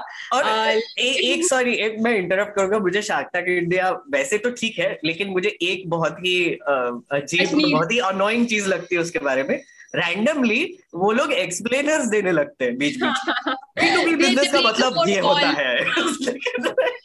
आ, वो कैमरा में पलट के कोई टेक्निकल टर्म एक्सप्लेन करने लगते हैं। जी। um, मेरा एक और क्वेरी है ये और शायद अमिगनान I don't know if you share this sentiment but आपने देखा होगा वो पाँच छह एपिसोड्स लगातार वो सिर्फ़ एक कपड़े में होते हैं सारे के सारे शार्क्स ओ हाँ हाँ मैंने देखा। एक्चुअली मुझे किसी ने ये बताया। मैंने पहले ऑब्ज़र्व नहीं किया था। नहीं ये मैं तो मेरा ये पेट पीव बन गया है और मैंने ट्वीट भी किया और आ, मुझे लेकिन जानना है कि ये क्यों है? और मुझे जानना है कि उन्होंने एक दिन में शूट किया वो पॉसिबल नहीं है पॉसिबल नहीं है ना। क्योंकि बहुत हाँ, सारे पॉसिबल है अतुल अतुल भी बता सकते हैं। हमने कॉन्स्टिट्यूशन के तीन तीन एपिसोड चेंज शूट किए थे पर लेकिन मैंने कपड़े बदले थे। डेडिकेशन था। तो आई डोंट नो ये बजट बचा रहे हैं या क्या कर रहे हैं मुझे नहीं समझ में आ रहा है। लेकिन आप किसी जो ये सुन रहे हैं अगर कोई आंसर हो तो प्लीज़ बताइए। मैंने शार्क टैंक को टैग करके ये क्वेश्चन पूछा ट्विटर पे बट मुझे कोई आंसर नहीं आया मेरे पास भी इसका कोई जवाब नहीं है। तो आ, मेरा रिकमेंडेशन दो है दो रिपोर्ट्स हैं। एक तो जो ये पूरा बुल्ली बाई और सिल्ली डील का मामला चला इस पर प्रतीक ने जो स्टोरी की है एक रिपोर्ट की है प्रतीक गोयल न्यूज़ लॉन्ड्री पर। आ, वो मैं रिकमेंड करूँगा अपने श्रोताओं के लिए। और दूसरा रिकमेंडेशन न्यूज़ लॉन्ड्री हिंदी पर एक रिपोर्ट है जो शिवांगी सक्सेना ने किया है। आ, यमुना के ऊपर एक डिटेल एक लॉन्ग रीड्स रिपोर्ट है। लेकिन ये हमारे जो पे वॉल के पीछे सब्सक्राइबर्स के लिए है तो ये दो रिपोर्ट्स हैं जिनको मैं रिकमेंड करूँगा। इसके अलावा आजकल मैं देख रहा हूँ एक कुछ नया शुरू हुआ नेटफ्लिक्स पे वो जो world war two in colour करके अलग अलग अलग अलग उसके इवेंट बहुत ही बढ़िया है वो। तो वो मैं उसको देखना शुरू किया वो रिकमेंड करूँगा world war two in colours करके है नेटफ्लिक्स पे। ये दो तीन मेरे रिकमेंडेशंस हैं। और इसके साथ ही हम अपनी आज की चर्चा को रोकेंगे। उससे पहले मेघनाथ आपके पास कुछ और जानकारी हमारे श्रोताओं के लिए? शुक्रिया। श्रोताओं को मैं शुक्रिया करना चाहूँगा और आखिरी में एक रिकमेंडेशन देना चाहूँगा। इसमत की ऑर्गेनाइजेशन और फातिमा की ऑर्गेनाइजेशन को ज़रूर सपोर्ट कीजिए। क्विंट और वायर के रिपोर्ट्स पढ़िए। क्विंट की एक और रिपोर्ट अभी ये बुल्ली बाई पे आई है जिसमें वो चौथे जो उसके फादर को अरेस्ट किया गया है उन, हाँ। उनके बारे में ये रिपोर्ट है वो वो भी ज़रूर पड़ी है। बहुत ही अच्छी रिपोर्ट है। हम्म। और ये दोनों लेडीज़ को बहुत बहुत शुक्रिया आज हमारे साथ जुड़ने के लिए और इतनी खुली मन से बात करने के लिए अपने एक्सपीरियंसेस के बारे में। Thank you thank you so much for having us बहुत अच्छा लगा आके हमें। और, हाँ, और मेरा मेरा तो पुराना रिश्ता है न्यूज़ लॉन्ड्री से। हाँ बिल्कुल इसमत का पुराना रिश्ता है। थैंक यू फातिमा इसमत मेघना thank you so much thank you शुक्रिया बाय बाय न्यूज़ लॉन्ड्री के सभी पॉडकास्ट टिचर आईट्यूज और दूसरे पॉडकास्ट प्लेटफॉर्म पे उपलब्ध हैं। खबरों को विज्ञापन के दबाव से आज़ाद रखें। न्यूज़ लॉन्ड्री को सब्सक्राइब करें।